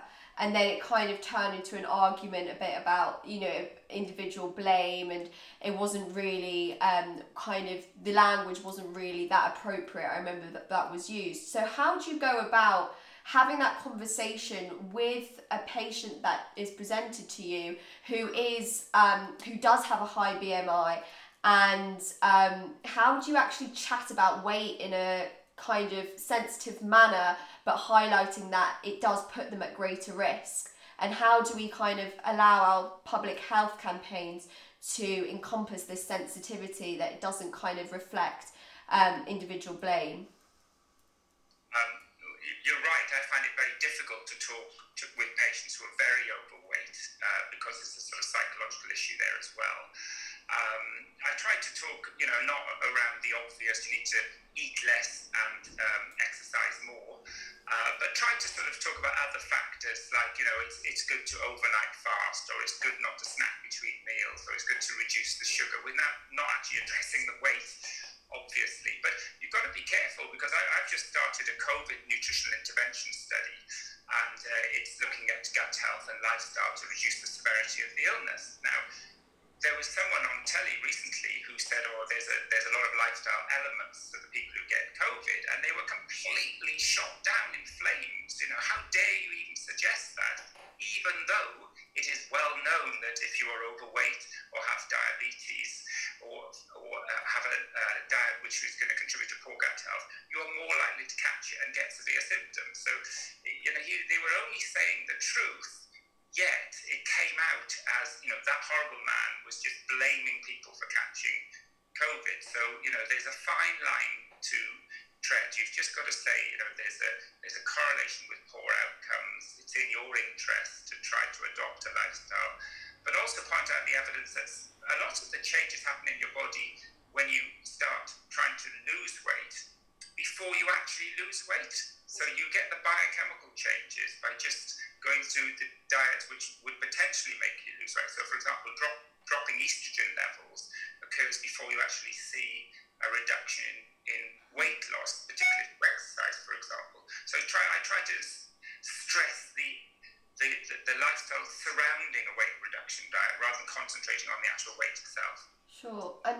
Nikki, do you have any tips, especially for medical students and junior doctors who are listening to this? How do you, um, you know, broach the subject of weight, especially when it's in their best interest with a chronic disease?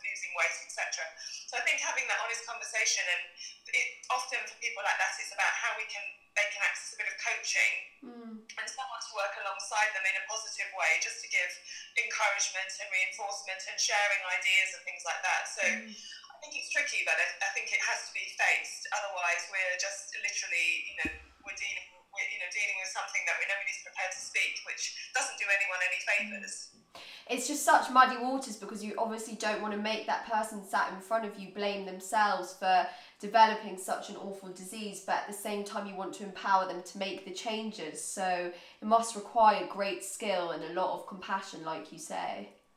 And cancer is multifactorial, isn't it? I mean, mm. we, you know, there's not one thing is likely to have Exactly. caused that cancer. So I think explaining all those different factors, but the fact that this is one thing that we have control over um, and we can do something about, and that by trying to make it into more of a positive project, self-care project, as you say, that we can that we can help take forward. Absolutely.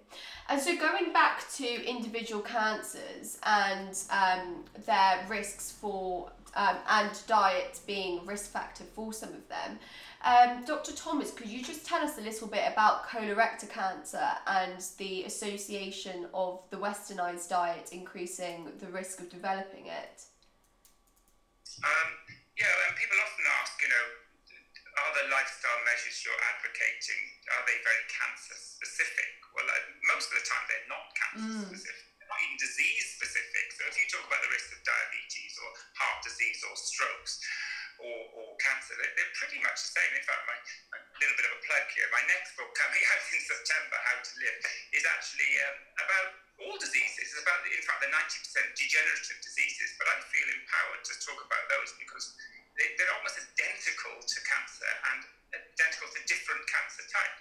I suppose talking about phytoestrogens and um, estrogenic pollution is more uh, relevant to sort of hormone sensitive cancers.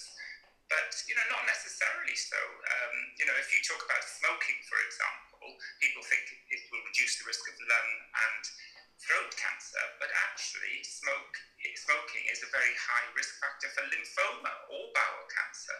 So uh, you know, there isn't. Um, I think it, you know all the things we talk about apply for all cancers. I forget in particular, of course, there is the um, you know the gut health that's been linked to bowel cancer, dental caries. Uh, uh, uh, uh, there's a lot of evidence that if you have poor dental hygiene, you, you, you swallow the, the pathogenic bacteria, which can then integrate with your gut um, bacteria become carcinogenic. Uh, and of course, the um, the burnt meat aromatic hydrocarbons are particularly relevant to esophagus, pancreas, um, and stomach and bowel. And I suppose sugar uh, and pancreatic cancer is very much linked. So there's a few little sort of uh, uh, nuances between one or the other, but I, I think it's sort of, you know, I don't think it's particularly helpful to start streamlining, like, Sure. okay, you've got pancreatic cancer, therefore you're particularly sensitive to sugar, for example. Sure. And what about that study you did with prostate cancer and looking at the effect of um, polyphenol rich whole food supplementation on PSA progression? Could you elaborate on that? Well, when we started that study, we worked with the NCRN and we wanted uh, to, to, to address people who, uh, you know, about 70% of patients are, are admit to taking supplements. Most of them probably don't do any good. Some actually could do harm, such as vitamin A and vitamin E, and some direct antioxidants. So we sort of formulated that as a sort of a general sort of healthy supplement, and then then look for a disease to, to test it in.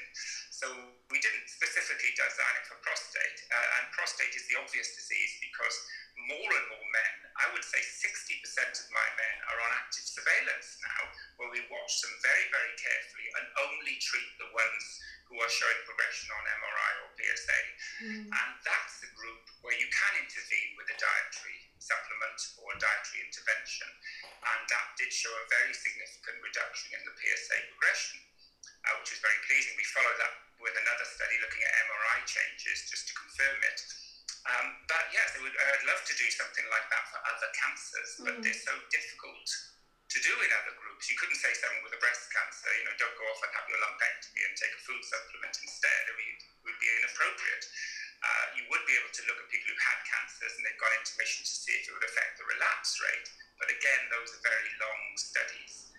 We did try to explore a cancer preventative element, uh, but again, large studies like the SELECT study need, you know, 10,000 people followed for six years. I mean, they cost millions and millions of pounds. The only way we, we recently published this year remotely in ASCO, we looked at a very large database with 155,000 people, and we asked them questionnaires whether they ate more of those foods, so whether they ate more tea, uh, broccoli or drank more tea, did they subsequently have a lower risk of cancer? And the answer was yes. So we know that, on a, that, that it could be a cancer preventative element, but you can't directly link that supplement with a cancer prevention.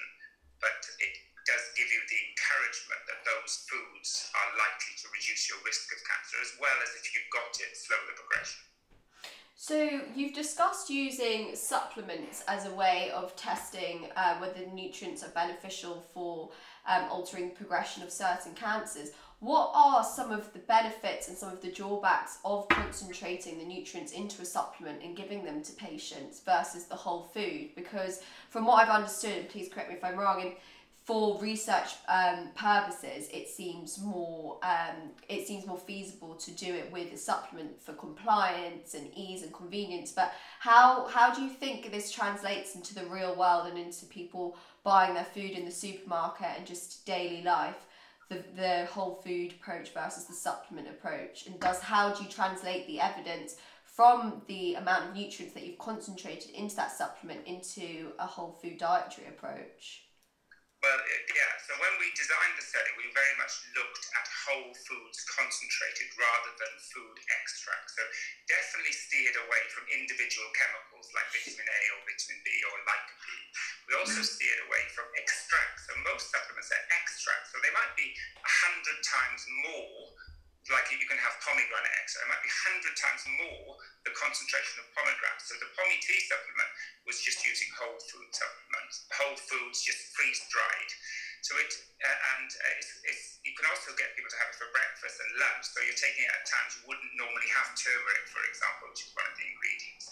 So you are better able to then say it wasn't far off. You know, you what you could put in your diet. So you could say to them, the results were significant, highly significant. So how you put that to a patient is these foods clearly have an effect on your cancer. It's up to them to then, if they want to then change their diet to include those foods in the diet. But I suppose if, if it's well made and it has uh, that particular one is now made in Switzerland by a drug company who make sure that it's got no pesticides herbicides, you have the choice to take it as well. Sure. So um, you know that, but that's up to them. You know, we never say take a supplement instead of a diet, but it gives you a choice. And I, you know, I take it because it's also good for joint pains if you go exercising and things. So, and I do a lot of work with athletes now who take extra turmeric and extra uh, foods like that, which are in Pomi-T, because it helps with athletics performance. But that's again their choice. It's not it, part of my job uh, is to find the evidence to give people the choice. It's not then up to us to tell them what to do with that information. Absolutely. And Toral and Nikki, what do you do when a patient or client client comes to you and is on an array of supplements or wants to take supplements because they view it maybe as the same as pharmaceuticals, it's the nutraceutical form, it's a quick fix. How do you have the conversation with them about supplements versus whole foods? And could you tell our audience when it is necessary to take a supplement? it's a really tricky area because I think a lot of people, a lot of people who come to Penny Brohn are really keen on their supplements. I've had people tip out a bag of supplements on the mm. table. And then you mm. ask them, why are you taking these? And they mostly don't know. So they'll often say, oh, I read about this and I read about that and I read about the other. And so we have a bit of a conversation about those. And absolutely, as you say, and I always come back to the diet side and explain the fact that the you know, the synergy of nutrients in real foods is much more available to the body. It works in a very different way. So I think we have a bit of that conversation. I think there are some things that are fairly benign, and so and I think one of the things I'm also very conscious of not doing is to burst someone's bubble all the time. So if someone is taking something that is not going to do them any harm, doesn't have any interactions with what they're they're taking medically, if they're quite wedded to that and they think it's being helpful to them, then essentially I don't want to also say, well, you're wasting your money because actually then you start to take a bit of that kind of self-care positive approach away. But I think for a lot of people, it's rationalising what they're taking. So if someone, for example, doesn't eat oily fish, and they're not really having it, you know, they're not being able to get enough of omega 3 fats in their diet from other sources, we might say, well, actually, there's a reason for having an omega 3 supplement potentially. But actually, if they're having that and they're able to have their two or three portions of oily fish and their flax and their chia and their walnuts, then I would be saying you really don't need to have that. Mm-hmm. And I think there are circumstances. So, someone's got malabsorption, maybe they've got a lot of damage to their intestinal lining from their treatments they are very fatigued, they've got very small appetites. There are there are strategic objectives with supplements sometimes, but they should be, I think with all supplements, they shouldn't be something you should just go and buy off the shelf and self-prescribe. They should be something that we would sit down and have a, a, a proper conversation around what the diet looks like, what their treatment situation is, what their circumstances are, and then what would be recommended to, to go with that. Um, and then I think it, you know there's a place for them but it is strategic rather than just blanket. Sure. And Toral? So I have this analogy where I talk about music and how when you hear a piece played by a symphony orchestra, you can never just hear one thing. It all works in synergy and together, and you're not going to have just the violins or just the cellos or just the brass instruments or whatever. And we need all of those different elements. And with having a whole food diet, you can get most of the things that you need, you know, virtually everything that you need and it's the fiber, for example, that's so important. That's not necessarily included in these supplements. That's so important for our gut microbiome. And just explain how the gut microbiome and the immune system work. Um, I am probably slightly opposite to Nikki in the way that I do talk about cost. I'm like, how much of this is expensive? We and I do, you know, often. And obviously, they're coming to me because they've chosen to. You know, they know that I'm quite straightforward like that.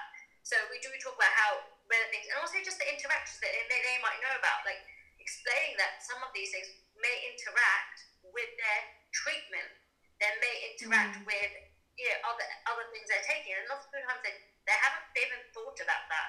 So it's a difficult conversation, but I think there are like vitamin D is something I'm really passionate about. So I do recommend that most people take vitamin D because we're quite a deficient nation, um, particularly in the winter months. Um, 70s, you make it only a quarter of the vitamin D that you may have made in your 20s. If you're of a person of colour, then obviously melanin is protective, so you're going to be making a lot less vitamin D. And the Public Health England recommendations for vitamin D supplement not only for white people. So we have to also remember that people of colour are going to need different things. So it's all of those different things which I take into account. Um, I, I, I really, I very rarely suggest that people take supplements again, like really trying to get them because it's a long term thing. I don't want them to have supplements for their whole life. I want them to make those long term small changes. But for a while, you may need to transition them, especially if they're not able to eat, if they're having treatment and things like that. You know, and then to uh, trying to get everything from their diet. Obviously, they're vegetarian, vegan. There are some things that you're going to have to look at supplementing potentially. So, in summary, from what um, Nikki and Toral, what you've both said, would you say that vitamin D and omega 3 would be the two that would be the most commonly prescribed because people might be deficient in them, and it's important, especially um, those with cancer, to have those two. And then a lot of people go vegan for some reason when they get have cancer. They read that on the internet. So B12 and the B Sure. vitamins, they're often really deficient in those, and iron sometimes. But the thing with iron supplements is they can really mess up your stomach and your gut microbiome. So I, I try very rarely to do that. Sure. I think it's not not what I'm very worried about is the vitamin A and vitamin E supplements being direct antioxidants, and most of the evidence is it actually does harm. And that, and the problem is you get then the journalists, the press, and you get some weird doctors in Scandinavia, which I came across recently, saying, you know, don't go in and get a, a, a ginger shot from Pret a Manger because it's uh, they're, they're antioxidants, and we and you're going to get antioxidant stress. But it's actually, if you look at the data they're referring to, they only relate to vitamin A and vitamin E trials. You know, whole food, polyphenol-rich foods, they, they, they enhance the antioxidant pathway. They're, they're not direct antioxidants. So I do definitely look to see if people are taking vitamin A and vitamin E supplements, unless there's some suspicion they could be deficient in them, but most people aren't. And I would I would say no to them. You've got to be a little bit careful with um, omega-3 fish oil supplements, mind you, in prostate cancer, because only two studies looking at it showed it increased the risk of prostate cancer.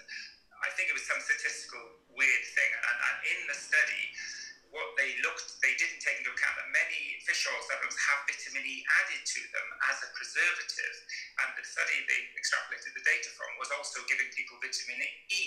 So I suspect that the answer was that they were just having too much vitamin E rather than the omega three, and it was just a surrogate endpoint. But nevertheless, as you say, because of that uncertainty, I would, uh, I would, I would like yourselves, I would just make sure only advise it if they're not having any fish in their diet. Sure. And so we're starting to wrap up now, and we've spoken about the prevention and management aspects when it comes to diet and cancer. What about post treatment? What um, sort of impact does cancer treatment have on the body and requires a dietary approach to somewhat correct perhaps any deficiencies or issues left from the treatment? Would you care to elaborate on this? Um, well, yeah, I mean, it's a, it's a battering. I mean, not only with the acute treatments, but many cancer patients now are having ongoing biological treatments, you know, Herceptin and pertuzumab, all these sort of CD4-6 inhibitors for, for many years. Uh, you know, people with metastatic disease now living 10, 15 years, and it's, uh, it's hard, you know, and it damages their gut, causes, gives them arthritis, uh, affects brain functioning. Uh, and that's the group, and that's the, why the president of ASCO stood up and said we need to take survivorship more seriously. That's the group who really benefit from going to somewhere like Penny Brohn, going to, we, we, we've got a thing, at Bedford University, where some really keen health exercise professionals are putting through, people through their paces, uh, you know, exercising, trying to really get them to increase their exercise levels. That's the group which is going to benefit. Not only how they feel, but of course they have a significantly high risk of then developing degenerative diseases like diabetes, heart attacks, strokes, uh, di- um, and you know they, they, you can prevent that. So you know it's not the end of the story when you put someone into remission or you put someone into control. That's the start of the the, the lifestyle and survivorship program, as far as I'm concerned. That's where the challenge starts. And I would, oh, sorry, go on.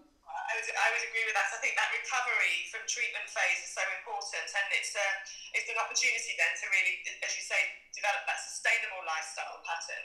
And people come out of treatment very fatigued. They often will have lost weight.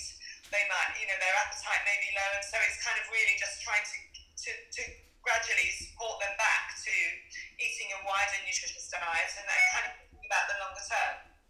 So it, yeah, it's a tricky one. There's lots of you know so many side effects and symptoms that affect people in such strong ways. But actually, what we know is that diet, as well as, as reducing the risk of progression and, and, and getting cancer, that actually good diet can reduce the risk of side effects and alleviate some of the side effects as well. So I think that's really helpful for people to hear that the things we can do to, to improve and support that recovery. I think thinking about the more surgical aspect of cancer, not just the chemotherapy, uh, which they- they've covered pretty well. I, I we also when you've had surgery, particularly if you've had big types of surgery like mastectomies or part of your colon removed, your, your body also needs recovery time and protein and you know, amino acids and you know, to build up that actually build the new muscle, build up the new cells and things like that. And I think we don't always remember that people's bodies require more nutrients to heal, quite, you know, with wounds to heal. And I think that's not something that's often talked about, wound healing.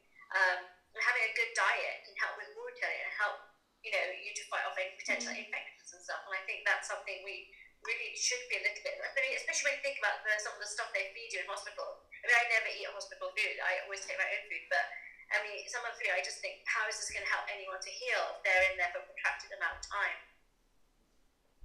Completely. And thank you for mentioning that topic on wound healing. It's so helpful. I think it is something that is totally overlooked. And um, so, just moving a little bit away from the nutrition field, but I think it'll be interesting for our audience to just hear about this from your perspective. Uh, when it comes to evidence around medical marijuana and CBD in terms of cancer treatment, where are we with it, especially in regards to the UK versus the States? So if we start off with um, Dr. Thomas. Um, well, I, I uh, have a blog called blog.cancernet.co.uk, and the, the subjects in there are very much driven by patients' questions. So if someone says, you know, should I be taking cannabis? I'm not really sure about it. I'll go off and do a, with other people, do an evidence review and post it. So I've got one on cannabis and CBD, got one on sort of should you fast during your chemotherapy, all sorts of things. So they're all questions driven.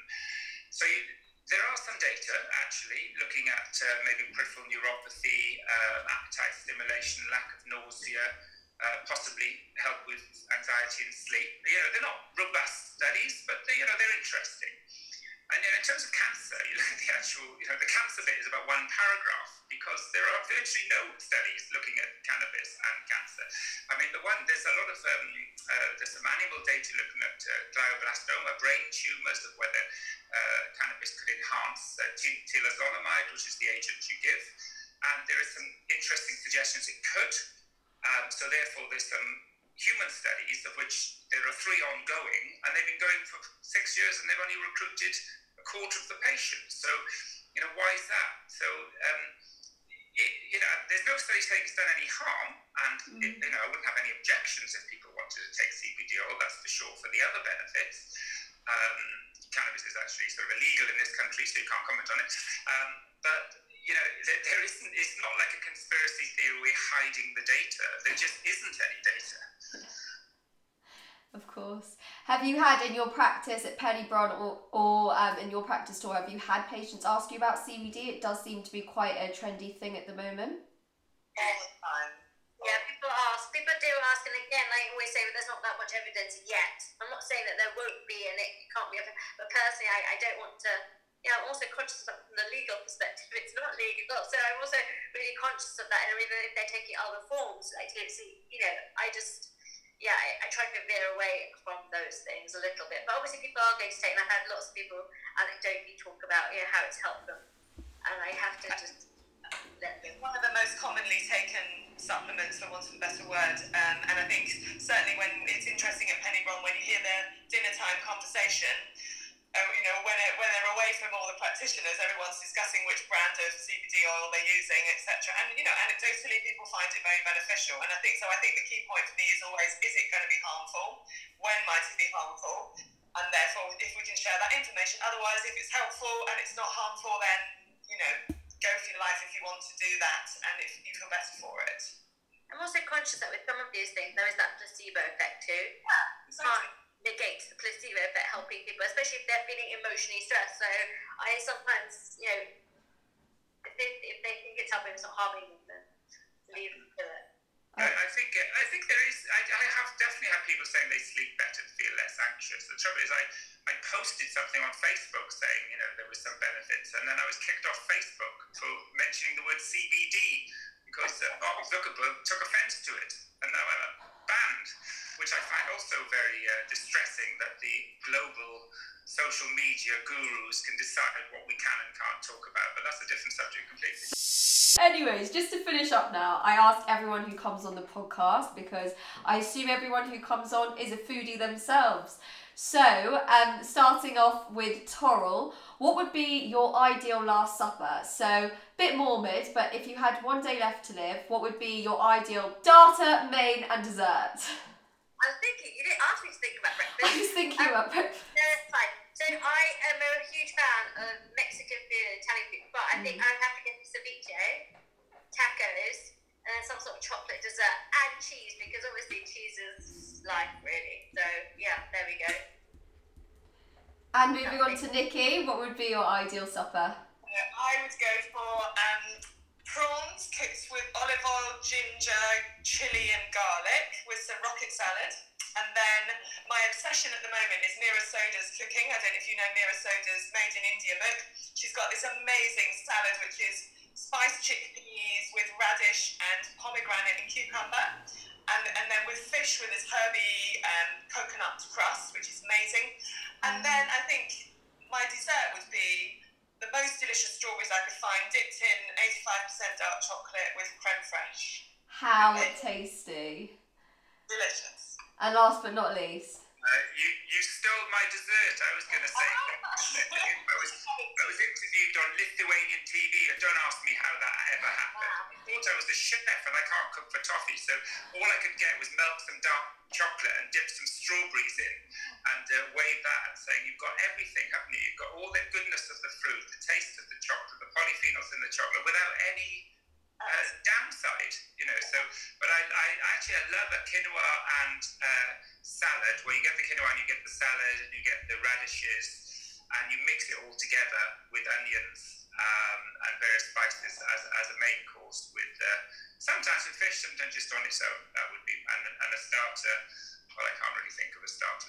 Maybe some cheese with lots of vitamin K2 in it. you can join Toral.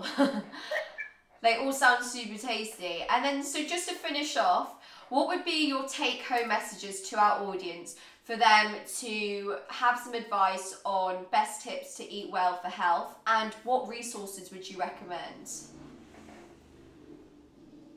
I'm gonna start with eat the rainbow. Like it sounds really basic, but you know the rainbow. If you just eat something from each color of the rainbow throughout the day, then you're getting a good seven or eight portions of. And then if you include white as well, you get a good seven or eight portions of fruit and vegetables. And once you're having that, then you can hopefully. I don't know how much space you have for everything else, but I think having for me one of the things that comes up with a lot of my people that I work with is how what about how do you get that organized? Yeah, we're all busy. So I say twice a week prepare up a load of vegetables, whether it's roasting, ble- bl- uh, blanching, steaming, chopping, and keep them ready in the fridge. Because mm. then it's easy to assemble a meal quickly. And if you're thinking about doing it then when you're hungry and you're stressed and you're tired, you're not going to want to do it. You're going to reach for something that's probably fast food or you know maybe not as nutritious. So those are my tips: are eat the rainbow, prepare, and I also use a veg- like a seasonal vegetable box, and that way you're also changing the fruits and vegetables that you're eating all year round with what's in season. So that's my kind of takeaway message with general health and cancer. And online resources in terms um, of people who have cancer or any sort of chronic disease and are looking for nutrition resources. Um, gosh, that's a difficult one. I think um, some of the cook. uh, Let me think. So first of all, I, I quite like vegetable boxes. So um, things like Riverford and Odd Box is amazing because it all the odd fruit and vegetables are used up, and I get odd box, and they sometimes have funny shapes and things like that. But it's also great for the environment. But it's also great because you just get a box full of fruit and vegetables. Um, I really like Ethical Butcher, where they um, ethically raise animals, but also from a regenerative farming perspective. Um, the Sustainable Dish is an interesting person to follow on Instagram. They talk a lot about regenerative farming. I can't think right now because my brain's. Sure. And Nikki? Called So Penny Brohn. Penny Brohn, Penny. Of course, Penny Brohn.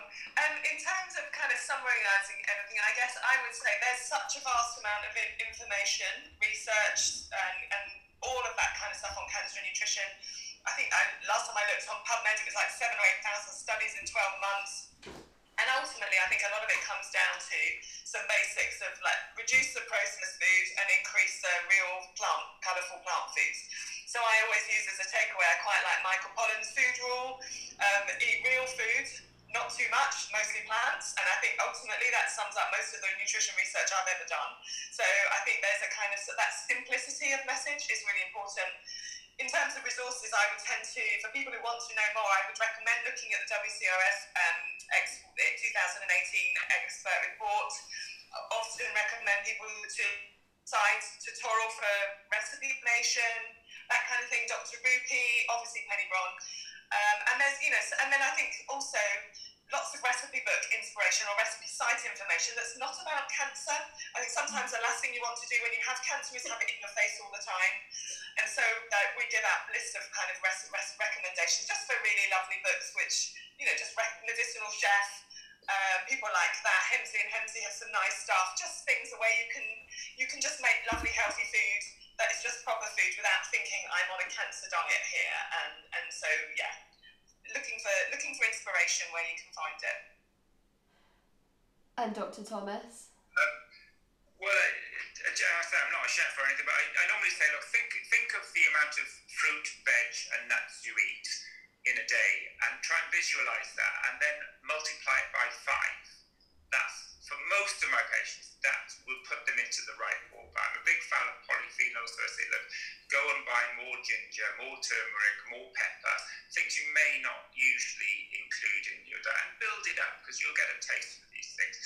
And obviously, we haven't talked much about exercise. I'm very keen on exercise diaries. Um, you know, so try to do something every day, trying to avoid long periods of sedentary behaviour. And if you haven't managed to get your three, four hours a week this week, you have to do more next week. And uh, spoil yourself, get a good tracksuit, a nice trendy tracksuit, good training shoes, you know, because these, let's face it, that's the modern, look what you're wearing. I mean, it's, you know, it's modern address now, isn't it? Everybody's wearing sporty kit. So spend money on it, spoil yourself and look good. But not too much. Been on a of spree recently and it's not really helped me. But it's always the start. They always say that in the because I, I, I say I work in the, with the athletes now in, in the university as a sports a professional sports medicine. And they said, it, you know, it is actually true. You you can buy the stuff first, and it gives you that psychological. Absolutely. Uh, you know, get a good pair, pay spend hundred quid on a pair of trainers because you're more likely to use them. Exactly. And why not? Why not treat yourself? So, Professor Rob, you've got a book out at the moment called How to Live. How exciting. Can you tell us a bit about it and how it came about? Well, thanks, Ali, for allowing me to promote it, I suppose. Um, well, as a research scientist and a doctor interested in lifestyle and nutrition, I've been writing uh, evidence reviews and conducting studies for over 25 years now. Uh, but those have been published in sort of medical journals, some of which are read, and can influence colleagues um, and uh, you know healthcare providers. But really, um, to change a behaviour in as many people as possible, uh, you've got to reach out to, to the public. And obviously, a book is uh, is the ultimate way to do that, especially if it's successful. Um, so within the book, we've summarised our research, but also research from across the world. Uh, and um, you know, it's doing quite well. So hopefully, it will change behaviour of um, people who read it. Brilliant. And what made you decide to call it How to Live? Where was the inspiration from?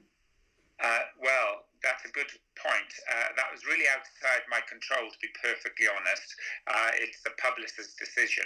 Uh, it's a little bit of play on words on a very successful book called How Not to Die, um, where we wanted to say, look, it's not just about avoiding life threatening illnesses, it's about how to improve your quality of your life on a daily basis. So, a lot of the evidence uh, we refer to relates to reducing things like osteoarthritis, joint pains, how to minimize hot flushes, how to improve your mood.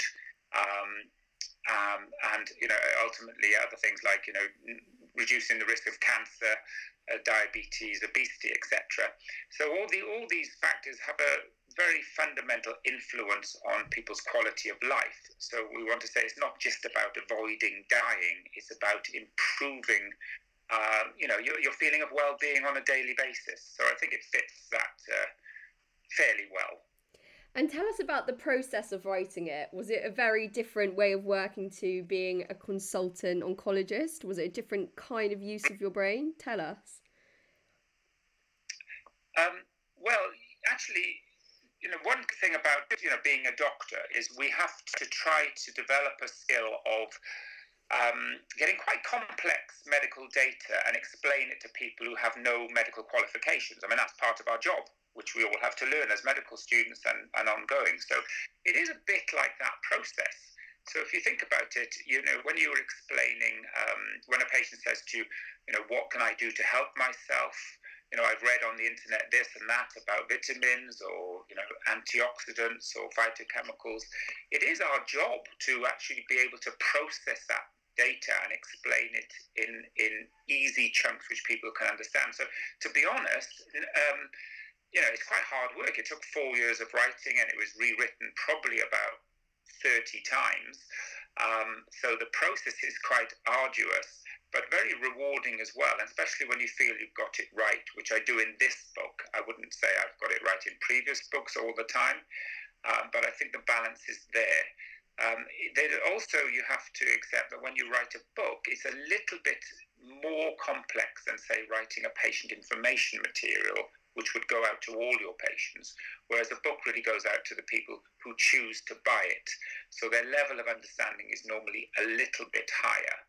Um, and what I've tried to do um, is make it a bit different to all the other books which are out there and explain the biochemistry of our body and how our biochemical processes are affected by, say, nutrition, and how then, when these biological processes go wrong, they affect chronic degenerative diseases, which includes cancer and diabetes.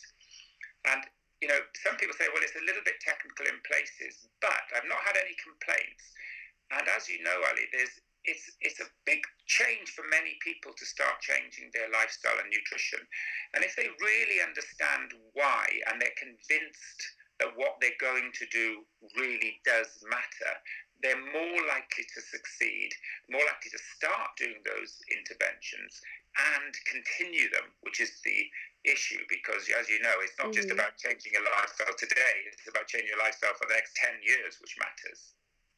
So, do you give any tips on um, how people can increase their readiness to change, or do you think that the people who are already buying your book are already on that trajectory to be ready to implement things in their lifestyle? Um, you know, that's a very, very good point. I mean, the, you know, the best way to influence uh, people who need it is to get out there and give talks and to um, you know influence as many patients as you want because at the decision to buy a book you are probably already halfway along. Um, so you know that that's the only negative thing about a book. But you know there's a lot of confusion out there. I mean it's Absolutely. it's quite um, depressing when you you know you hear people saying I read in the newspaper that I shouldn't go to Pret a Manger and have a ginger shot because I read that antioxidants cause cancer. You know, and you say, you know, this is and this is people who are you know pretty bright and they're totally confused because you know just even on that subject, you know, and you know there's there are thousands of chemicals which may influence the antioxidant or the inflammatory process or affect oxidative stress. And when you want to learn to that level, um, you know, even if you're quite well read, I think this book does address that because it really breaks it down and, um, you know, it, it actually does really explain, you know, how foods affect the antioxidant process and how some can actually make it worse and some can make it better and how as an individual you can sort of look at your own diet and then modulate it to uh, um, or make changes to really improve your outcome. So I do think there's a place for it, and I don't think it's just you know you're preaching to the converted. Mm, mm-hmm. Um, but it does take you know it does take a little bit of concentration in parts.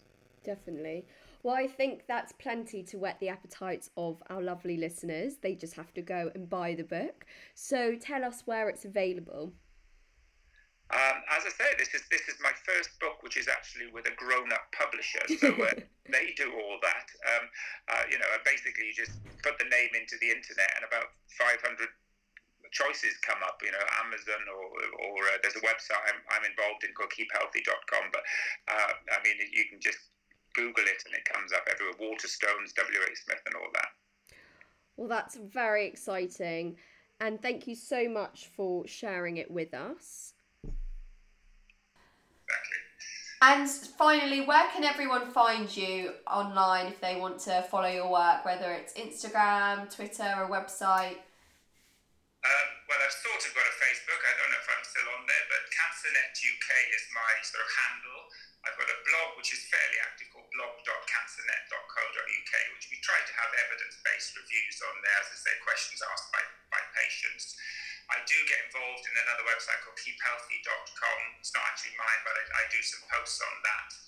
Uh, but CancerNet is my generally old website, which needs updating. So apologies for all the sort of redundant pages. But there is a there is a page I try to keep updated: 20 lifestyle tips to fight cancer, which I try to keep updated. And and I also refer people to Penny Brohn. I think I'm a you know I'm a big fan to be honest. Um, I think you undersold yourself there, Nikki. I think it's they do a, it's spot on what I would agree with.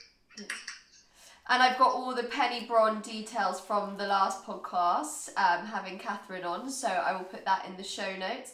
And Toral, your Instagram, Twitter, and um, website. Instagram is at the Urban Kitchen. Website is theurbankitchen.co.uk and Twitter is Urban Kitchen. But I'm less on Twitter because it's a bit mean sometimes. Um, but yeah, you can find me. I'm, I'm often doing Instagram lives talking about you know nutrition and different aspects of health and know health disparity and things too. So there's lots of live videos up there. So Exactly. We loved having you on our Instagram live the other week. Well, everyone, thank you so much for joining. It's been an absolute pleasure and such a diverse conversation. I'm sure the audience will love it. thank you so much. Take Thank you for care. Thanks. Really enjoyed it. Thanks. Wow, another wonderful guest. Stay tuned for new episodes on NutriTank's Nourish Your Mind podcast. NutriTank is an award winning, innovative information hub for food, nutrition, and lifestyle medicine, with a current mission to improve nutrition and lifestyle medicine education within medical training nationwide. NutriTank aims to empower healthcare professionals and members of the public to improve their health and well-being through diet and lifestyle modifications. Visit Nutritank.com for our membership packages, follow us on social media, and join our community. Bye for now. Please note that this podcast aims to educate and not to replace healthcare professionals' advice, so please continue to seek help from your nutritionists, your dietitians, and your doctors. Thank you.